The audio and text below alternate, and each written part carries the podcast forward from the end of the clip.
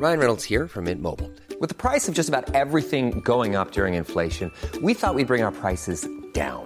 So to help us, we brought in a reverse auctioneer, which is apparently a thing. Mint Mobile unlimited premium wireless. Ready to get 30, 30, bit to get 30, bit to get 20, 20, 20, bit to get 20, 20, bit to get 15, 15, 15, 15 just 15 bucks a month. So, Give it a try at mintmobile.com slash switch. $45 upfront for three months plus taxes and fees. Promo for new customers for limited time. Unlimited more than 40 gigabytes per month. Slows. Full terms at mintmobile.com.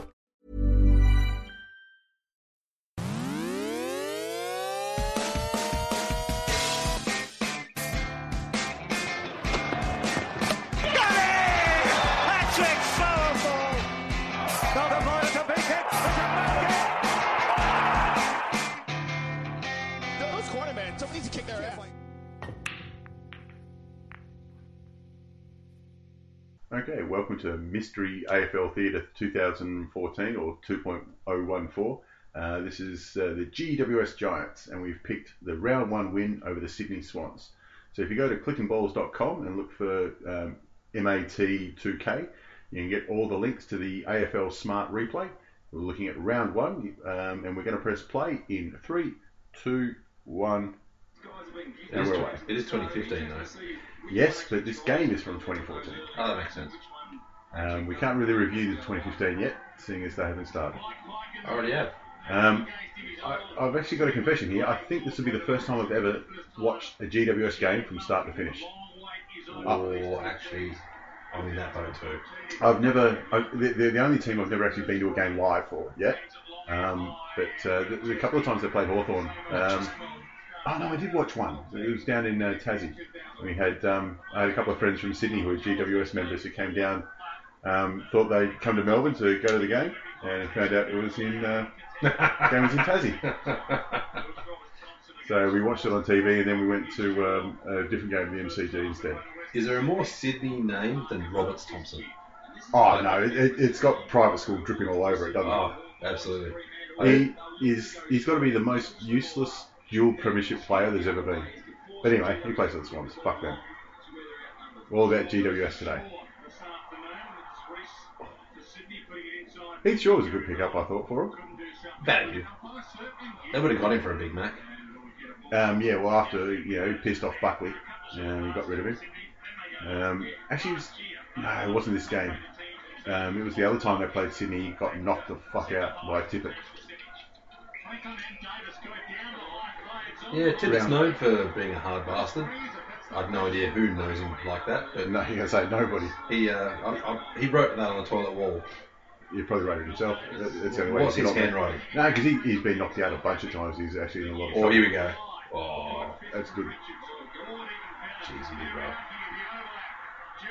See, that's right. GWS get that sort of movement, and it looks spectacular. Well, they've got a lot of talent. They're just they've got nothing in the middle. They've got young talent and old talent.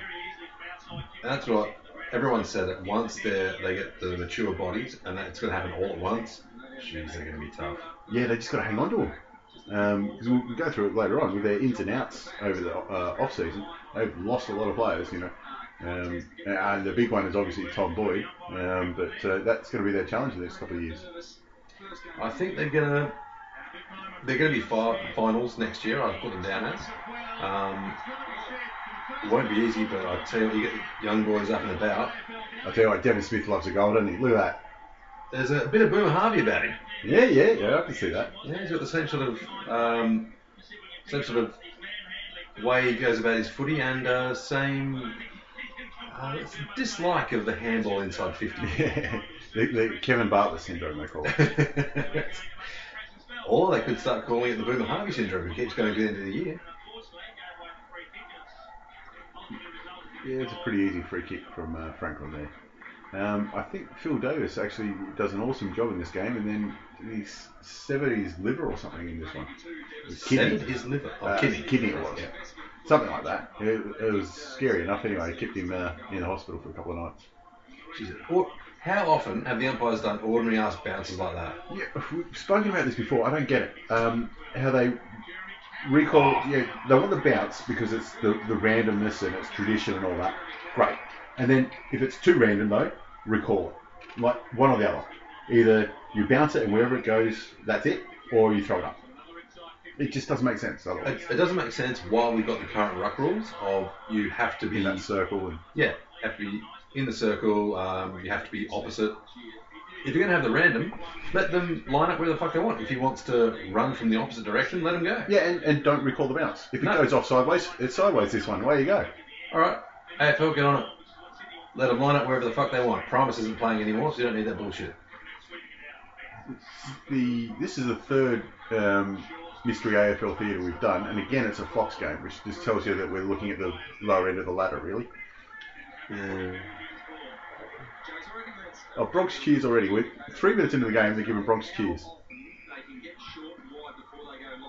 It's very interesting. This is obviously. Oh, good bump now. Oh, oh, Oh, I'll tell you what, there's a little elbow there, but got away with it. I think it was an air swing, but it was close. Yeah, yeah, it didn't connect.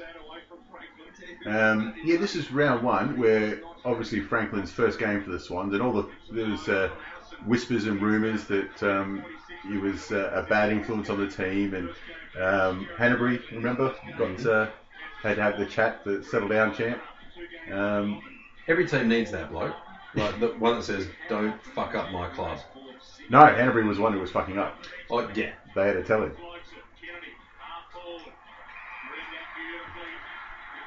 So this is GWS versus Hawthorn Reserves. Oh, too smart. Yeah, it's good for Sam Reid. is. he's going to be an interesting player for the Swans. How, how they uh, how they use him. It's It's, uh, the option when Buddy's getting double teamed or triple teamed.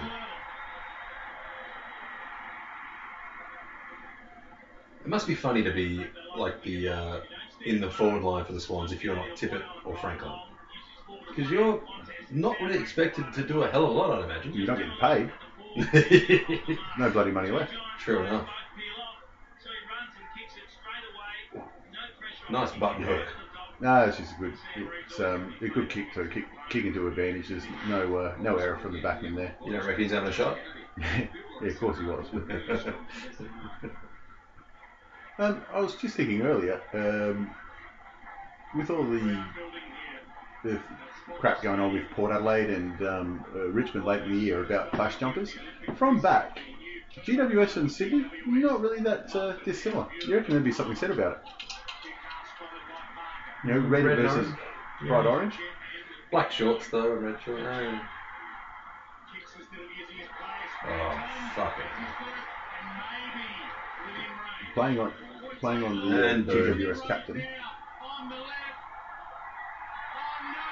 Yeah. Look, plenty of people have opinions about him, but he can play. There's, Bastard. yeah, there's no doubt he's a top quality Hall, Hall of Fame level player. I mean, there's good players, there's elite players, and then there's unique. And he's unique. Um, Actually, how many? Um, who else would be the elite level left foot full forward? Does it, might have to Google that shit, but I'm trying to think who else is a left footer. Um, I know right footers being the more common ones. well, I mean, I think Roughead's a left footer, and he uh, he won a Coleman. yeah. I'm not sure if Jeremy Cameron is. Well, let, let's run back an era then. Like all the legendary AFL footballers, uh, AFL full forwards I can remember were righties. Uh, Matty Lloyd who was a left footer, and he kicked 900 goals. Um, soft average, but still. It's a legendary, not 900. Um, oh, I'm sure he, name wasn't. Sure, it was. Oh, that was a one-hit Anyway. handball. See, that's what they they've done better on their second generation of uh, experienced stars, GWS. I mean, th- th- when they first came in the competition, you, they were a little bit of um, a retirement home. Um, you know, they've had guys like um, uh, Stephen Gilham that went up there, um, who wasn't getting a game for the Hawks, and you know, Premiership fullback, um, but uh, just not quite um, AFL standard at the time, and he actually pulled the pin this year and retired. Um, but you know, uh, Heath Shaw that he well with uh, Mumford was the, a brilliant pickup for him, and they were, they were lucky to get him. You know, Franklin forced him out. Wasn't Malceski out of contract end of last year? Yeah, yeah, he's gone to Gold Coast. Yeah, that's what I mean. Whatever Gold Coast, Gold Coast, Gold Coast, Gold Coast had paid him, worth it. Yeah, but he's 32. Yeah, but He's, I reckon too. I think, um, yeah, he's 32. But he could still have three, four years left in him. He'd be a good um, development coach and that kind of stuff as well. And plus, how how rare are good backmen? A, a good backman will win you the game. Uh, uh, maybe they're not as uh, glorified as the good full forwards, and we are pretty spoiled with full forwards in this era at the moment. Um, phenomenal talents. Well, I think that we're actually on the cusp of the next era. I mean, because you know, we were growing up watching it, you'd have Lockett, Ablett, Dunstall, uh, even Tony Modra. You kick bags each week. You know, one of them was kicking ten. And they get thumped in the back of the head by the backman all the Yeah, time. yeah, it's just the way it goes. Um, and then we've sort of seeing, you know, people are lamenting Oh, that yeah. um, it, it's now a team full of midfielders. Oh, jeez. Now I think the key This forward kid. is coming back into vogue because you've got look at the screen right now. You've got Jonathan Patton. Um, If he gets everything right about his body, he is just going to monster things. Um, you got Patton, you got uh, Daniher. If he if his coordination catches up to his frame, he'll be he'll be fantastic. You got Tom Boyd. Um, he's not playing this game. He might play again for GWS. Um, so there's there's almost the, the next era. Oh, Jeremy Cameron, of course. Um, so I, I reckon you know the next five years we're going to see those big um, bags of goals kicked again. Um, so it'll all be good. You know, you know how football does. It's uh, it works in cycles like that. I think a lot of it now is the rise of the small forward. Um, the small mobile forward gets a lot of goals now. Not as much as the uh, spearhead, but each team will have maybe two spearheads and four or five small goal kicking rovers. Well, in the last couple of years, we've seen, you know, Bruce, uh, Ballantyne, um, you know, kick, uh, kick a big bag of goals. Lindsay Thomas, you know, he Yeah, was yeah. leading the Coleman. I, think was it in 2013. He was leading the Yes. Coleman for half the year. Yeah. And then it, he kind of spent the other half on his belly. Yeah, his fortune's dived. But um, yeah, we're talking about the recycle players with GWS. Josh Hunt was another great one. Um, oh, he's, a value. bit, Absolute value. he's a bit like Stewie Dew, not round the guts, but he's got a big booming boot, and that's what you've you've uh, traded for. Oh, buddy, good tackle, you son of a bitch. I tell you what, it's not bad to get a crowd out there because it's uh, game one of the season, and there is an absolute monster thunderstorm coming uh, after the quarter time break. So uh, if they knew that was coming and they're still rocking up, that's that's actually a really good sign for G- GWS. That kind of crowd.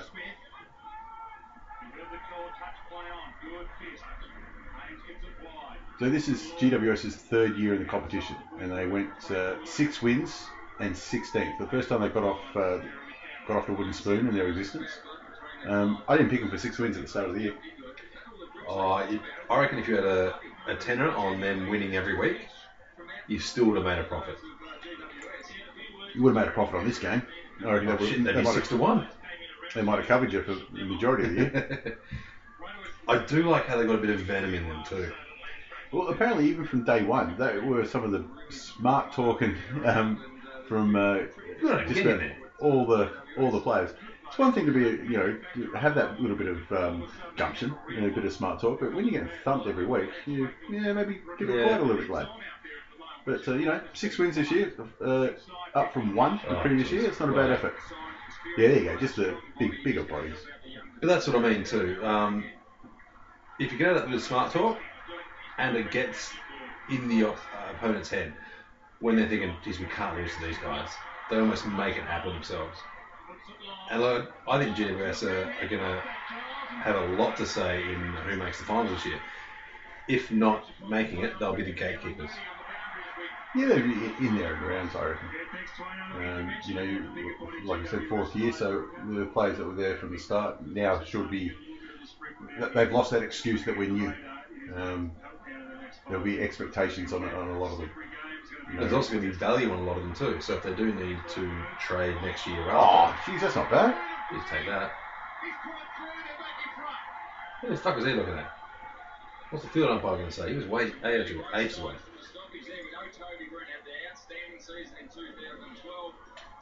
Oh, you should take that. Pop, bang. Yeah, that's great stuff. That's, that's the best work he's done since the nightclub at Oden Carlton. Ah, he's having fun.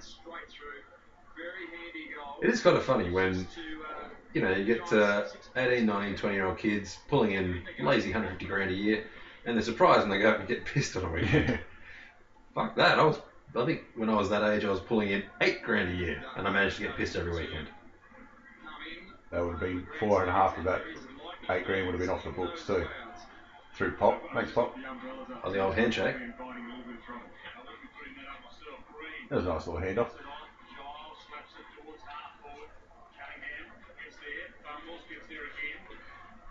Yeah, but obviously the best pickup uh, for GWS, we, we touched on it, was uh, Shane Mumford. Um, pushed out of uh, Swans. He would have absolutely loved this first game against the old team. It's good to see there's still a role in modern footy for the big lumbering um, ruckman. And they had two of them this year.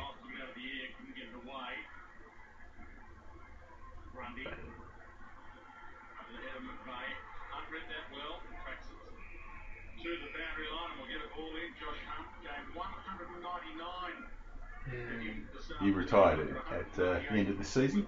Josh Hunt. I wonder if he's, there's always been talk about him going over and becoming a punter. Punter. Yeah.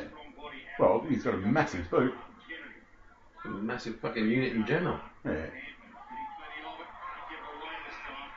Imagine him in all the padding and everything in the NFL. Yeah, I don't know if you put much of it on him. I'll tell you what, no, they, they'd have padding that fit him, um, width wise, but not height. Yeah. It, looked like Odd Job. Actually, it does look like Odd Job. They'll be excited about this start. Of course it would. And Lomas come out of the middle of the ground. 4 2, they lead the centre clearances. That's given them the opportunity to all of a sudden put Sydney under a little bit of pressure, have the ball going the way they want it going forward. And they're, they're making the most of their opportunities. It's been super impressive. Absolutely. And that sort of kicking is not Jeez, Yeah, no, that was out. That was out. I reckon he got there. Ah, bullshit. Yeah, an experienced player messes that. That was the umpire going, ah, it was good. Shoots his confidence down for quite a. It was a good mark by Richie Toby Cameron there. Um, how did you make his season? Because he was All Australian in 2013, and this is uh, 2014 campaign where we didn't hear as much about it. Still led GWS in goal kicking though. Well, I think a lot of that was, you know, GWS did have a not a great season with injuries, so people taking opportunities off him weren't as heavy. Um, You mean this year, uh, 14 or 13? 14, 14. Yep. yeah, um, and 13 as well, I guess. But they, Mm, I, I don't think he's quality All Australian level at the moment. Well, then he was. He, oh, he put that one down. In 2013, when he made All Australian, he kicked 60. Oh, what have I got? 62, 62 goals. And this year he kicked uh, 29, which, uh, funnily enough, is the exact same amount he kicked in 2012. So three years of GWS, Jeremy Cameron's won their goal kicking three times. Not a bad effort, I guess, but 29, 62, and 29. Yeah, look, I, I think this season will tell the story. Like, if they are going to go where they, I, I and other people think they can go, he needs to kick a bag and also needs to get assists. Yeah, they need to get Patton back on the on the field. Um, by all accounts, he's doing all right in um, pre-season after. Oh, so a- why would you? I tell you what, that that's a horrible option from a from a senior player. You got a free kick dead in front, 30 out. He wants to have a off the side of the boot round the corner. Anyway, um, yeah, Jonathan Patton after rupturing his ACL for the third time um, completed a time trial over the weekend. So he, he's up and about in his mobile, and probably you know first half of the season rather than um, end of the season we should see him back, which is good because he's an absolute monster of a unit. What's Patton's nickname? The general, Should be the General fucking, Patton. should be the fucking tank. There's a Patton tank too. is it named after General Patton by any chance? The tank? I find it highly likely. Yeah, imagine. Neither am interested. Yeah. Rhys Palmer, another recycled player. He, he won the Norwich Rising Star at Freo and then sort of never went on. Which is an interesting thing. Look at all the Rising Star winners and how many have gone on. I think a few of them have. Yeah, few yeah. actually. Well, I think Chris Grant was the first one. Yeah. Uh, Buckley won it one year with um, Brisbane. and then left because he wanted to play in a premiership. I think we're still laughing about that one in 20 years' time. Well, he still won't have a premiership in 20 years' time. There he is, Stewie Dew, the man. Horse. You think of two can go? Apparently he got his nickname not for his face. He could have, though. He could. He, he could have very well got up that face. That's a nice and tight uh, game, you know. That's very much the Swan style, in, in and tight, and uh, GWS are matching them. Oh, Oh, jeez. Hawk. Put off by the Thunder.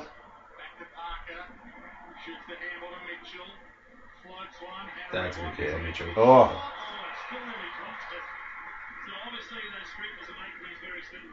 so it was a, a year of first for GWS because six wins. It's the first time they got off the bottom, uh, finishing 16th. It's also the first time they've had back-to-back wins Really? in their existence. Rounds 13 and 14. So if you're out in the middle and you see that lightning standing in a nice little drizzly oval, Yeah. Nice little puddle. I think you'd be getting away from the goalpost, wouldn't you? Well, he's aiming away from the fucking goalpost there. Are the goalposts made of wood? They used to be. I don't think they are anymore. No, I'm pretty sure Leigh Matthews killed that idea. I don't know for sure, but I I think they're like a PVC now. Or something. I don't know. Fairly strong. Yeah, I think I think they're supposed to be light. So um, I'm quite sure they're not metal, but ah, who knows? They might have changed them from wood when the Waverley thing happened and they burned one.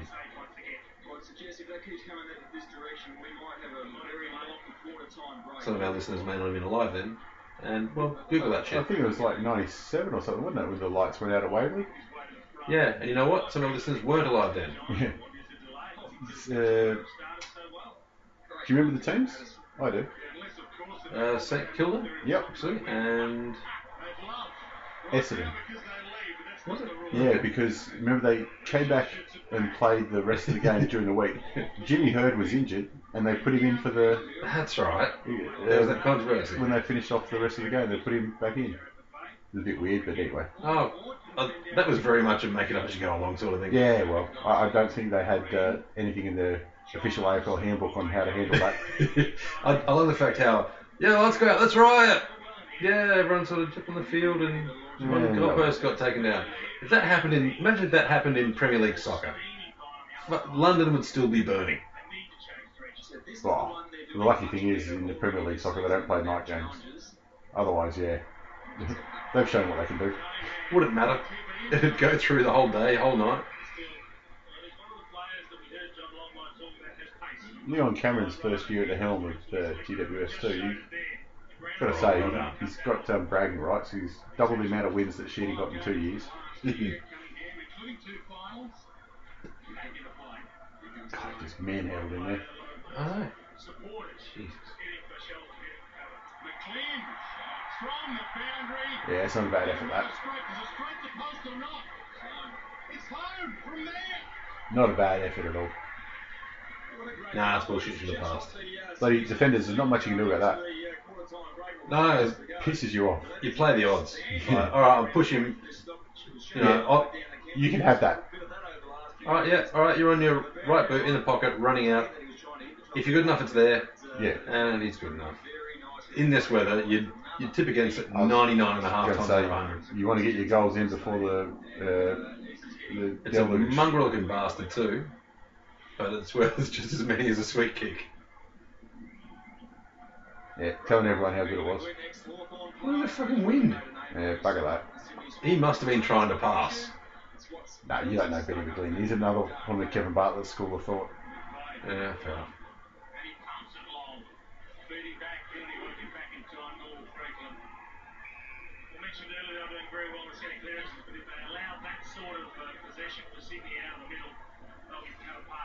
It would be good uh, next year with um, the GWS a bit more experience down back. Um, one of their off-season pickups was Joel Patfull. Um, Oh, nah, no another good crack. um, who might have flown under the radar of a lot of people, but he's a dual best and fairest at Brisbane. Um, out of uh, not last year, but the two years before that. He's on the tour. It's Josh Hunt. He's always going to talk. Sink the top in, lad. Oh, no, the, no. I, he might have gone the tour. Hasn't uh, turned out so well. Unless, of course, you're listening, Josh Hunt, in which case it was beautiful, perfect. Great and, idea. And uh, yeah, Oh, I- put it do more often, mate. Well done.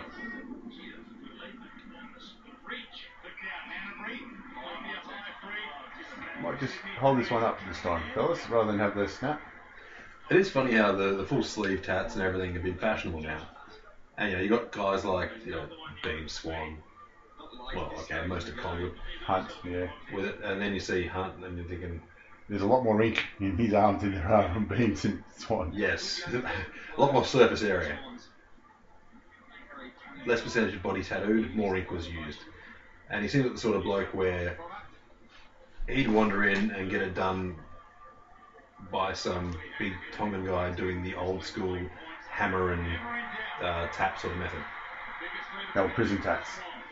No, he played for Geelong, not Collingwood. No, the traditional tats, like you know where they, Oh, the tribal ones. yeah, yeah, you know, none of this modern fancy equipment, just uh, you know, some pins made out of sharks you caught, ink from I don't know, ground up obsidian, and uh, the pattern just came to them in a hallucinatory dream or something.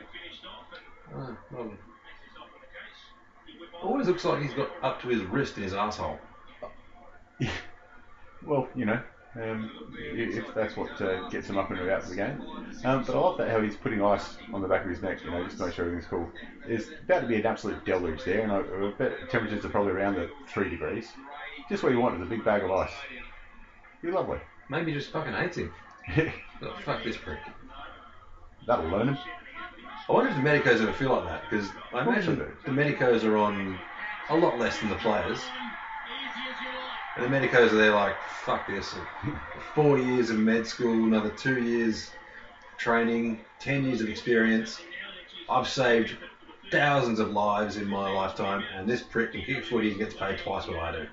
No, I think most of the docs, they're, they're on a good quid. I don't think they mind that much. All they have to do is fix up knees and shit. Maybe that's why Doc Larkin keeps saying, oh, he's out for 10 weeks. Oh, out for four weeks. Next week he's in. Maybe he's just hoping. Based on that, and um, you see from the uh, centre there, they're starting to dominate. The last six clearances have gone to Swan's favour. Yes, I think if you were watching this game when it actually happened, about now you'd expect that uh, Swans would kick the next 10 or so, and that's just the way it will be for, you know, GWS and, and the Swans. But, uh, yeah, who knows what uh, what effect this massive thunderstorm had. It's funny to think that a come from behind win is generally more satisfying than when you're out in front the whole day. But when you're out in front the whole day, that's a better game for you. You've played much uh, more, much more effectively, but you haven't had that gut check. Yeah, um, it's you Oh, execute. there it. goes. Yeah, there you go.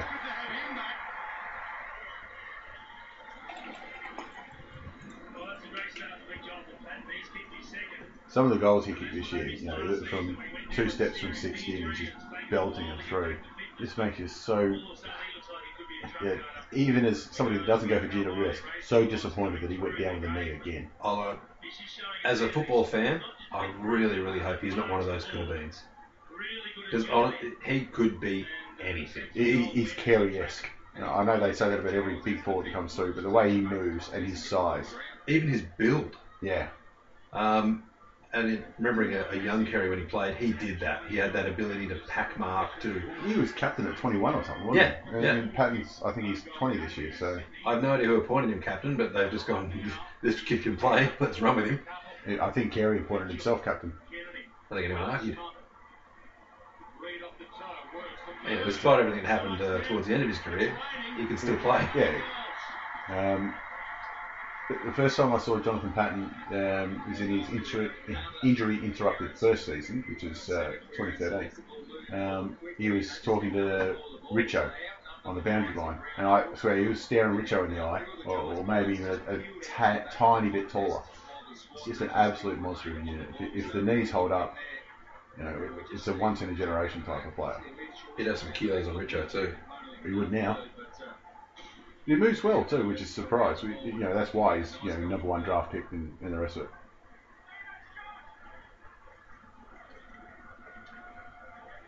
Yeah, that's a good goal there.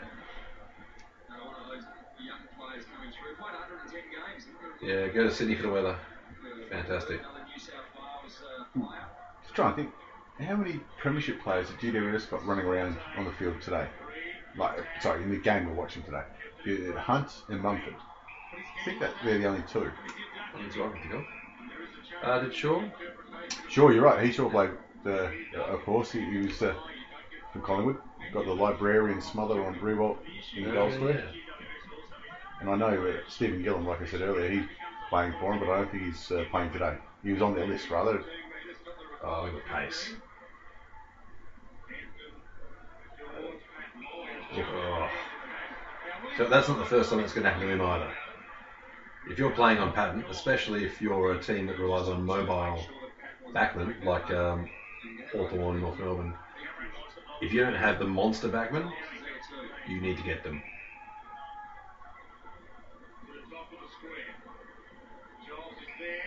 Yeah, Otherwise you just- play. Otherwise, just double, triple team guys like that. You've got it when you're that bloody big. Yeah. I mean, Hawthorn's got Lake, but I don't think even will. now. Lake's Lake's got uh, the veteran card though. He can get away with a few little things that um, young backman can't get away with. He can be the sneaky type, yeah. But I, even then, I oh, I don't think he's going to be able to shoulder to shoulder with Patton, if Patton's fit. That's a nice pickup in the wet. Yeah, Yeah, Oh, that's ridiculous. nah. Is there another game where the umpire is expected to be a mind reader? Yeah, No, you intended on that one. Wait, what? yeah thought crimes. It's it's weird, but And you uh, wonder why people who've never encountered AFL before think it's fucking odd. you ever sat down and try to explain all the rules? Yeah, I give up after five minutes. And then you know that's obviously not not a deliberate free kick. It is absolutely deliberate free. Yeah. Anyways, It's one of those knack things. Like you kind of have to understand it to understand it. You understand? understand. Yeah. Lachie Whitfield, another number one draft pick for him.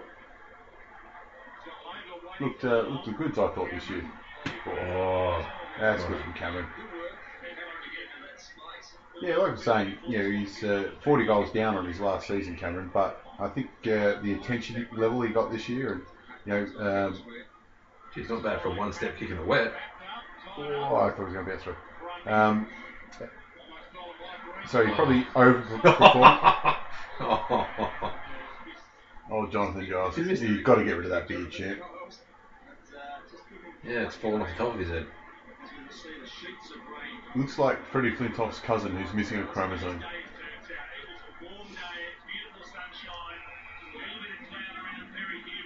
You have no idea what you're talking about, Dunstall. No, no sunshine there, sitting all, all week.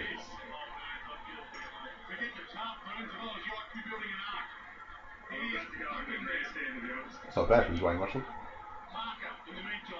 Ah. Oh, seemed like a drop and run. Have a shot, son.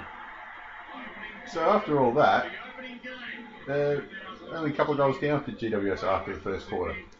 Um, they had the go of it early on, and then uh, uh, Nick Davis running the, ba- uh, running the drinks for Sydney. Um, and then Do you really need to run drinks like that? Just open your mouth. just having your mouth up there. Well, LRT, I don't know if he can close his mouth. sort of runs a bit slack jawed. yeah, no shit, they're not huddling on the ground. I think that's because the coach is like, nah, fuck that, I'm not going out there, you come to me. Especially some of them who might have plates in their legs or whatever. All right, have a look at it now. It's unbelievable that this is the same day. Yeah, this is when Sydney folk are like, oh, I, I- I live in Sydney because of the weather. I like the weather. Yeah. I'm not going to Melbourne. It rains all the time. Just fucking look at this shit. Look at this. It looks like they'll come back the next week. well, in fairness, Melbourne does have an indoor stadium for that, that sort of thing. When they do close the roof, as Brad Scott has often mentioned, Yeah, for those that don't remember, uh, there was a massive thunderstorm at um, quarter time here, and we've actually come back about uh, after a 25 or a 30 minute quarter time break because um, AFL decided it was too dangerous to keep playing. So that's why the, the conditions look so different. And you can still see the, the little lakes around the side there. And it's still going to be wet weather footy. Oh, that's it. Push him into the fence.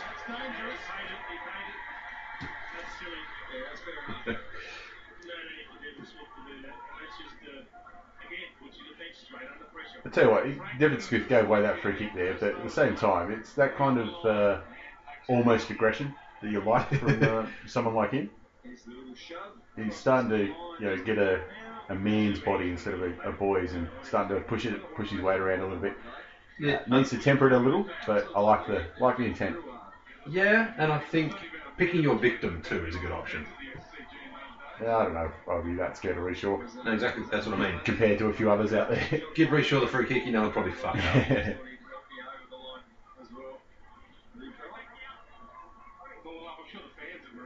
He's one of the most frustrating players, Rhyce Shaw. He does some things brilliantly, chases, runs, and then you're like, beautiful.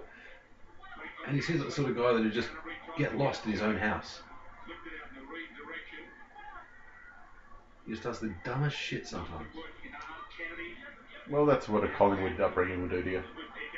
Jesus, Oh, handball. jeez. The first one, not the second one. Yeah, well.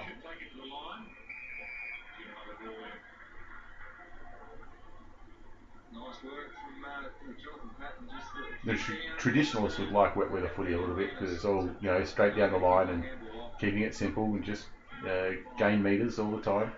I think a lot of it is it's a very um, strong test of guts and willpower. Because if you're running in the wet, you can't change direction you Can't quickly. change direction, Um, you have to run in straight lines, have to run straight at the ball, and you have to hit the body. So a lot of the, the very agile players, the outside players, their pace is reduced, their agility is reduced. So it comes down to who's willing to take the hits. And not always the biggest guy. I mean, No. Luke Hodge, one of the most courageous straight line running players, definitely not the biggest. He's probably one of the most beat up. Yeah. A lot of scar tissue there. It ain't the years, it's the mileage. And that looks like a simple goal there, but in this weather, They're all Twice as hard. Yeah. uh, You've got to especially make the sure set all of shots. them- Yeah. Too easy for it to come off the side. Yeah, you know, as you're running towards the water spraying up on your boot, even though Jeez, you I tell you what, that's all, now that we're seeing it on the replay, that's a free kick against McGlynn, I think. Have a look. Did he dive in? Yeah, he dived into the legs. Yeah, I'm with you, I'm with you Piggy. It does seem a lot of the time the umpires sort of tend to apply fairly loose interpretation. It can vary quarter to quarter. Now, we were talking GWS uh, in the second quarter here. Um, their big uh, name recruit for the opening season was Tom Scully on a much talked about five year, million dollars a season deal. Um, so he's into season four of it coming up this year. I've got to say, it hasn't panned out as good as they'd hoped. Bit Um, of uh, Jack Wattsitis. a, a little bit. It's a different one than Jack Watts because I mean he's a number one pick as well. Um, he's a number one pick for Melbourne though. I think too much hype too soon. Too much. He's been okay though, whereas Jack Watts has been a disappointment because of the number one pick status. Well, it's hard to carry a team when you're 17 and the team sucked for so long. Yeah. I mean, at least GWS is a new team uh, when Scully jumped on board, but At the same time, you can't blame Scully. If somebody's silly enough to pay you a million bucks a year for five years, you're going to jump at it. well, fuck it, everyone's paid us a million bucks a year to do these podcasts, so I'm all for it. I think you've done your dough, but I'll take the cash. As long as it's guaranteed and up front, we're laughing. Yep. but yeah, yeah, at the end of this season, I'm not sure if it's doing it now, but at the end of the season, he uh, Scully was, ended up as a tagger. Um, I don't know if you want your marquee million dollar player as a tagger, but that's where they've ended up with it. Um, and I thought, you know, when they uh, when Melbourne drafted him, I thought he was going to be better, but uh, yeah, there it is. Um, the good news is they've got two years left of his contract, and I dare say his next one will be a little bit smaller. Um, the GWS have uh, a lot of cap space to go after a, another big fish, I hope they do. or maybe just hang on to the ones they've got. That too, but I think I, it, it'd be great to see them get some solid. Um, what would say? Who would you pick? Who would you look at them picking up? Um, well, I mean, it depends who comes up on free agency. Yeah. Um, what type of player? Oh, you, you want a big body midfielder. Um, you know, they, they've got key forwards coming out of their ass now. Yeah. Um, And other teams are lacking key forwards. Plenty of them can use one or two. So you've got trade power there.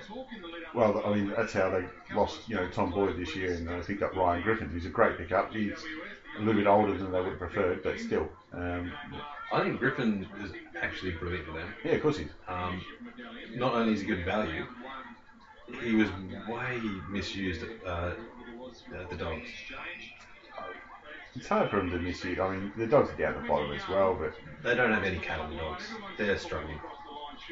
Um, but uh, you know, you say good value. Um, I'd say he's exceptional value because the Bulldogs are paying a quarter of his wage while he's playing for GWS this year. Even better, it's rent to own. Yeah. Third got there first and might get the kick away. Top of the square. What about left leg? Hampton backs back with Rowan. A hand on it. Did. He's a natural left, easy. Don't think so. Um, That's one if he is, skill. then fair enough. It's one skill I have no idea how it has disappeared from the modern era. Well, there's been some talk that now they expect the players to burst and run and get onto their good foot. But um, you know, I- I, still think if you can kick, uh, hit a target from 40 metres on the other side of the leg, it just opens things up. Yeah, I mean, bursting and running, awesome. If you can burst and run and have either foot, how is that not better? Yeah. You've got literally twice as many options. Well, he actually el- elbowed it before he held it. Should have gone the other way. So, you know, if you're a 13 year old lad thinking of getting the AFL, use both legs, both hands. Sufficient force. Big tackle from Lance Franklin. I think it's just one of those ones, Brian, where you're not experienced, just takes the win. And don't get the tats. No. yeah, wait till you're 15. Well, 12 he's playing for Collingwood. Obviously can. No, would go up if he was.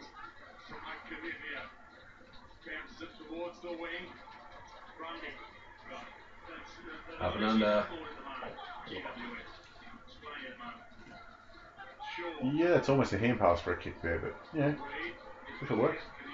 Cornelio, he had he's a good start in his career. I know he's one that um, Oh, some of the, the other clubs have started to look at and asking how comfortable he is out in Western Oh, Sydney. you muppet.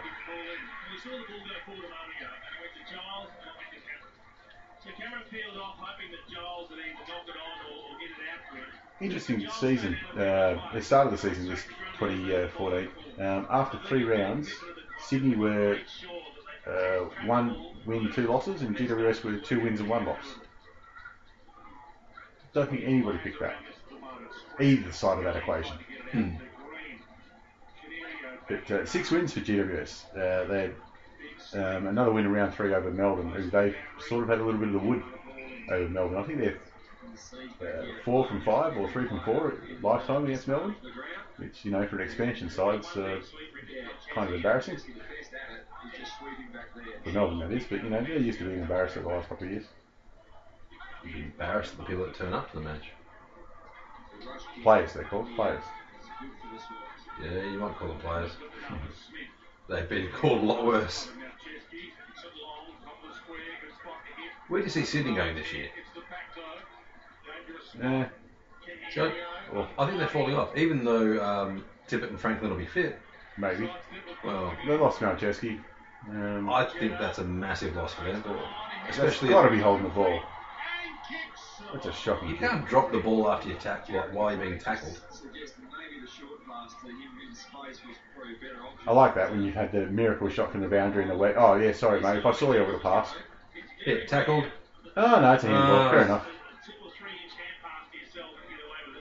Yeah, he's still fucking nupty though. Yeah, no, he's hand passed to himself. Oh, jeez. Pinpoint, look at that. Davis with his kidney still on attack at this stage.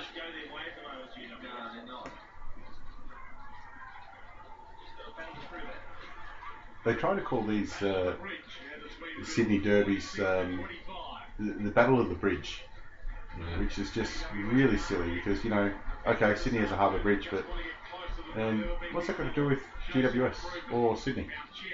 I'm It's sure not like they cross the bridge to go play each other. there's a bridge at Parramatta, isn't there? Yeah, but, you know, I could kick over it. Onto the square, Reed's down there. Good Pierce Hayes. They're both on the same side of the bridge, so you know they're going to battle on the bridge. It's just inconvenient for both sides, and they've got pay tolls.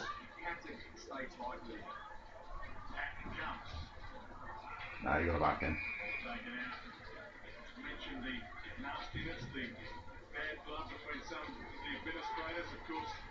Um, now, when I was picking uh, which game of GWS we were going to show, um, it was at first glance it's pretty obvious that the the win over Sydney, eventual minor, minor premiers in round one, and the first time they've beaten them in their uh, existence.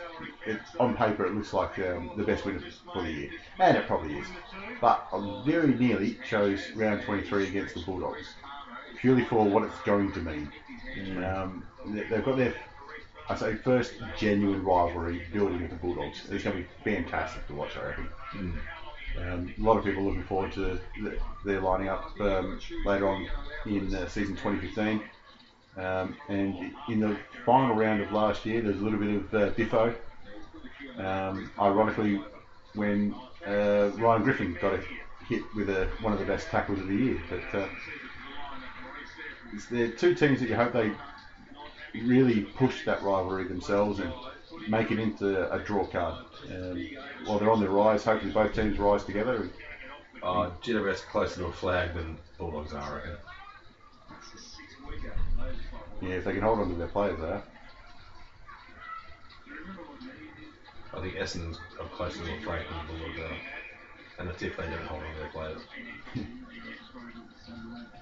um, you know how they play the uh, pre-season matches in random places? Like there's always the uh, overseas match. They play, sometimes it's one in the UK, one in the US, one in New Zealand, all that. Yep. And original ones. Yeah, GWS should go to Japan. Why Japan? Home of the Rising Sun. What's it got to do with GWS? I don't know. That's where you go. Gold Coast, wasn't it? The Sun. That'd work better, yeah. They I was more got thinking because they've, you know, they're the young son. No. GWS would work much better. Uh, Gold Coast. yeah, because they've also got um, you know Son of God there. Yeah. You know how uh, teams play random matches Yep, pre-season yep. and all that? Yeah, Gold Coast should go to Japan. Brilliant idea. Little frustration to deal with as well you think things aren't going your way. Mitchell puts it outside 50, sure. Little fumble. oh, sure. Who's the better Shaw? Heath by a mile, Thompson had an enormous amount of time there. by an absolute mile. Actually, you know what? I think Rhyce would agree. Put it back inside 50. yeah, I, I don't think you can argue. Can't get near. Um, Cameron hasn't seen who's the better read? Well, neither of them can read. They're both from Collingwood. But for that, Smith kick smothered. yeah, I'm gonna leave that there. Yeah,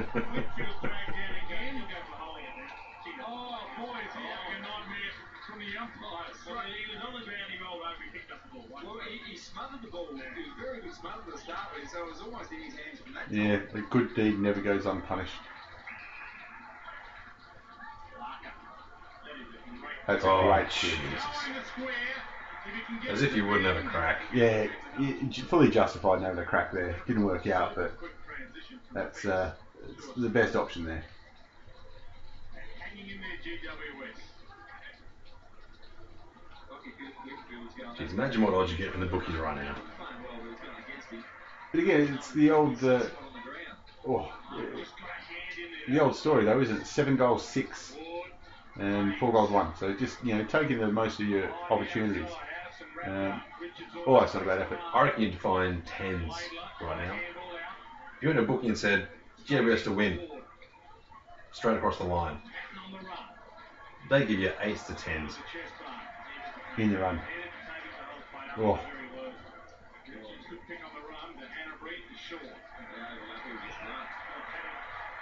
tell you what, it's not bad. You know, how good the grounds are where you can run and bounce like that after it's been pissing down. Yeah, I was thinking that. Back in the old days, the ball would have just stuck in the clay mud. Oh, oh no. No, didn't pay it. Got his speedos on. That's a smart man in weather like this. So I don't, don't reckon they should have paid it either. It looked like it hit the ground. I'm sure they'll show it. No, they won't. Okay, fair enough. Yeah, fair enough, not paying it too. Keep going, keep going, and watch this. No, just a nice little one. Oh, perfectly weighted. And he's still running. And he's a There's that massive left boot. And he's still Oh, running. look at this. Shep it off, dickhead. Oh, Oh, unselfish. That's a great play from GWS. That bullshit. Patton should have shepherded off.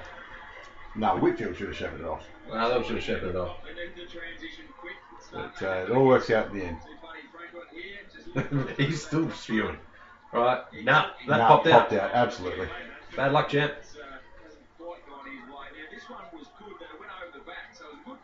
Let's have a look. Yeah, Whitfield. Look, there should have been a big bump there. But anyway, it's worked out. Right there, Patton should put the body on. Cameron kicks his first of 29 for the year. If Patton does get a bit of that thug about him, there's going to be a lot of people on their ass. Guys, there's some speed mate down here. Rhys Palmer, as we just saw, went down to the change room, hasn't come back out yet. And Dylan Shiel has just come onto the field for this first match. I tell you what, uh, Dylan, like I just said, Dylan Shields uh, started the sub in this game. He certainly didn't end up the sub in, end of the year. He's, uh, he's going to be an absolute unit.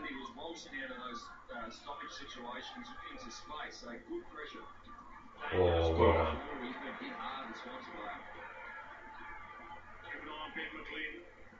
Yeah, it's a good chase from uh, Scully there. Like I said, he's not a bad player. He's just not a million dollar a year player. But you know, um, GWS made waves by signing. What, i- is it half marketing? Like they're saying, look who we've got, you know, Well, another, um, another face on a poster. He's a number one draft pick, so they wanted him to play. You know, um, Oh, look they- at that, straight at the ball. they tried Izzy as the marketing side of things, and uh, I think it, didn't work as well as they hoped. Certainly didn't work as well as Carmichael Hunt did. No, Carmichael Hunt seemed more committed. Yeah. Um, I think that you know, Gold Coast got their money back through Carmichael Hunt and uh, off the field as well. Um, by all accounts, he's a very dedicated trainer, and, and the way he prepares himself. Izzy looked like it, it just it never came easy for him, um, and it, it's hard to keep yourself motivated no matter how much you're getting paid. Um, which is you know it's kind of good that he says you know I'm getting millions of dollars, but I'd rather go do something else. Um, you know, it's, it's something to say I'm going to walk away from it. I mean, obviously he's going to walk away into another million dollar contract, but um, Yeah. wherever he goes, at the Wallabies and the rest of it, but still, I think too, like at the moment, the AFL is the the money sport of Australia. Um, yeah. But when you look at rugby, you can go overseas with it too. very true, but that means you have to live overseas. Yeah, he Like, if you all right. Yeah, if you want to play there, that's fine. But a lot of people, you know, don't want to stay in Australia. That's good too. But um, some of the AFL players, if they want to earn money. They'd go and be kickers in the NFL. Yeah. But uh, some people just don't want to. But you can't fault Israel Folau for having a crack. I mean, shit. Someone comes and says, pretty sure someone came in and said to a upper level AFL player, like um, not Gary Ablett or anything, but um, Someone like him, let's say Jeremy Cameron. You know, Yeah, well, Beams. They come in and said, well, we'll pay you two million a year to play soccer. you got to think about They it. look a crack. Tearing in from the side, he eyes him off, and he just couldn't get him. He wanted him badly. I think there a story written about a tomahawk, a crowbar, and a cricket bat in one fight they had. in the backyard. What the? That's a fight. Brought up the son of a Collingwood player. The sons of a Collingwood player, I should say. That's just they would have taken that to school with them, part of their packed lunch. What, cricket bat, crowbar. Yeah, yeah and a snack pack. Yeah. Got to get yourself through the day. Collingwood High School starter pack. No, I don't think there is a high school in Collingwood. They, they just stop. You know, if you get to grade six, they're, they're happy enough. No, it was their junior school. They're just high.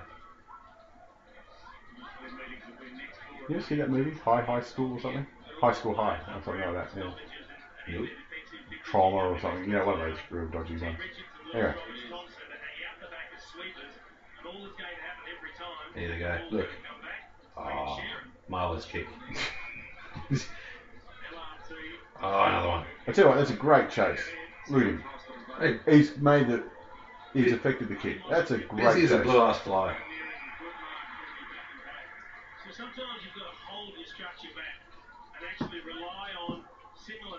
Now this is where they get themselves into trouble. Otherwise, you've got no chance even if you do. Is yeah, that- we kick into a one-on-one and, and shanked it. Is there one official strapping uh, supplier for the AFL? Oh, probably, I imagine. I tell you what, they make a fortune.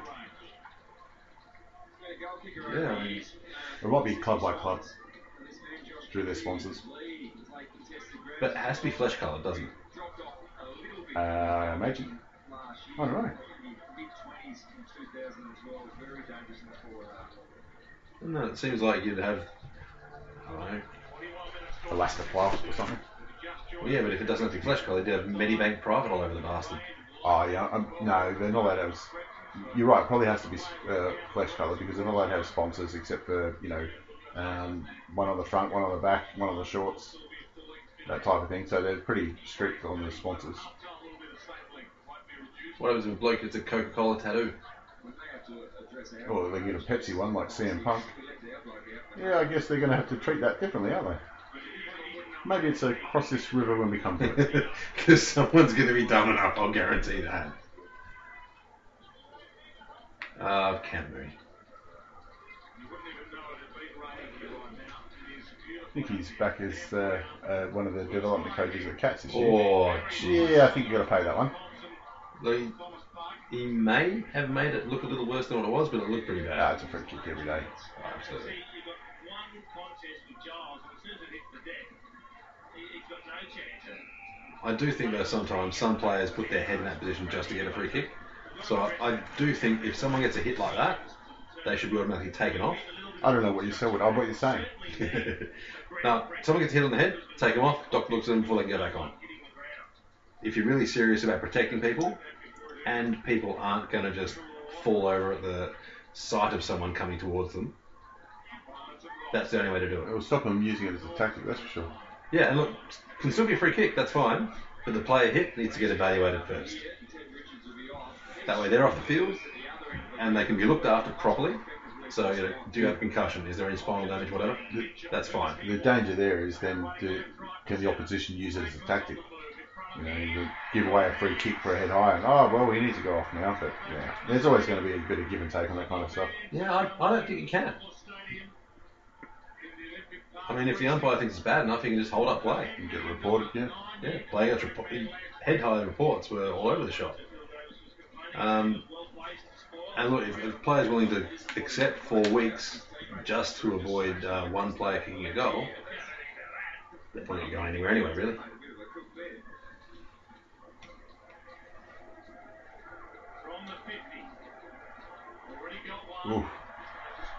There's a wet weather kick. So if you're if your buddy's goal kicking coach and he's 45 out, decent ankle, wouldn't you just tell him to just run straight at the pocket, kick it over your shoulder? Well, I know when he was at Hawthorn, they. Dunstall tried to straighten him up. No, it had um, you know get him to run in between um, witches hats and, and stuff like that. And at the end of the day, he just went, mate, that's your style of kicking. Just go with it. It's good that he had a crack at it though. I mean, if you're going to take advice from any full forward, Dunstall's one of the ones Yeah. you listen to, no matter who you are. Especially when it comes to set shots.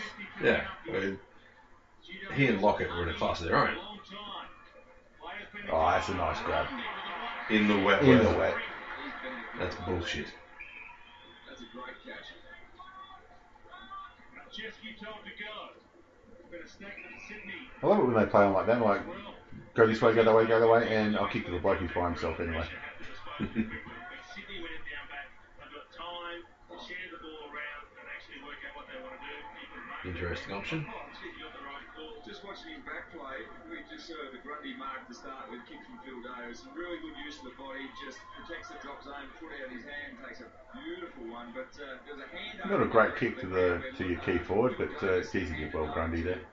Good body, and he did just enough to avoid giving away a free kick with a hand in the face. But I, I think that should be absolutely legitimate. As long as the eyes aren't touched, fine. I like Hampton as a player. He'll uh, be a great running halfback Oh. in the years to come. Oh, get off. This is his forte, something from nothing. Gee, that's not a bad Oh. effort at all. Jeez. You know, coming off an All Australian season into that, be able to pick up, push off, snap around the corner. Just seeing him then too, he wasn't that much smaller than Patton. Height wise. Height wise. Weight wise, he's probably 30 kilo. Yeah, so But um, he's got some toe. For a guy that size too, and that body out, Beautiful left leg around the corner, never in doubt. Jeez. Yeah, nice work.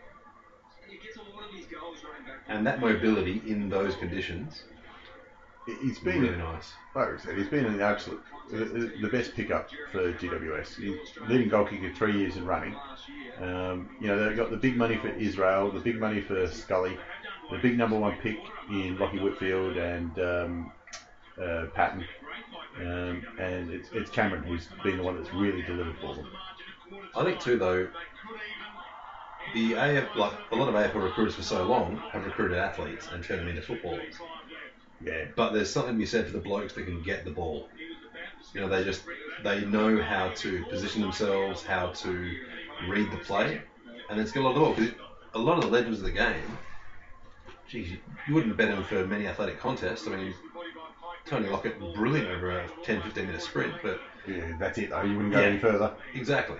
Um, and the same with Dunstall, same with a lot of the Oh, Dun- Dunstall was a phenomenal strength athlete. Though. Oh, absolutely. And apparently he still owns a couple of bench press records and around the place.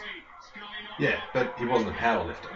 You know what I mean? Like, obscenely strong for a guy who was mobile. Yeah. Into the deck, he was cheese grated. Cheese, Cheese grated. Don't know if I've ever heard that one before.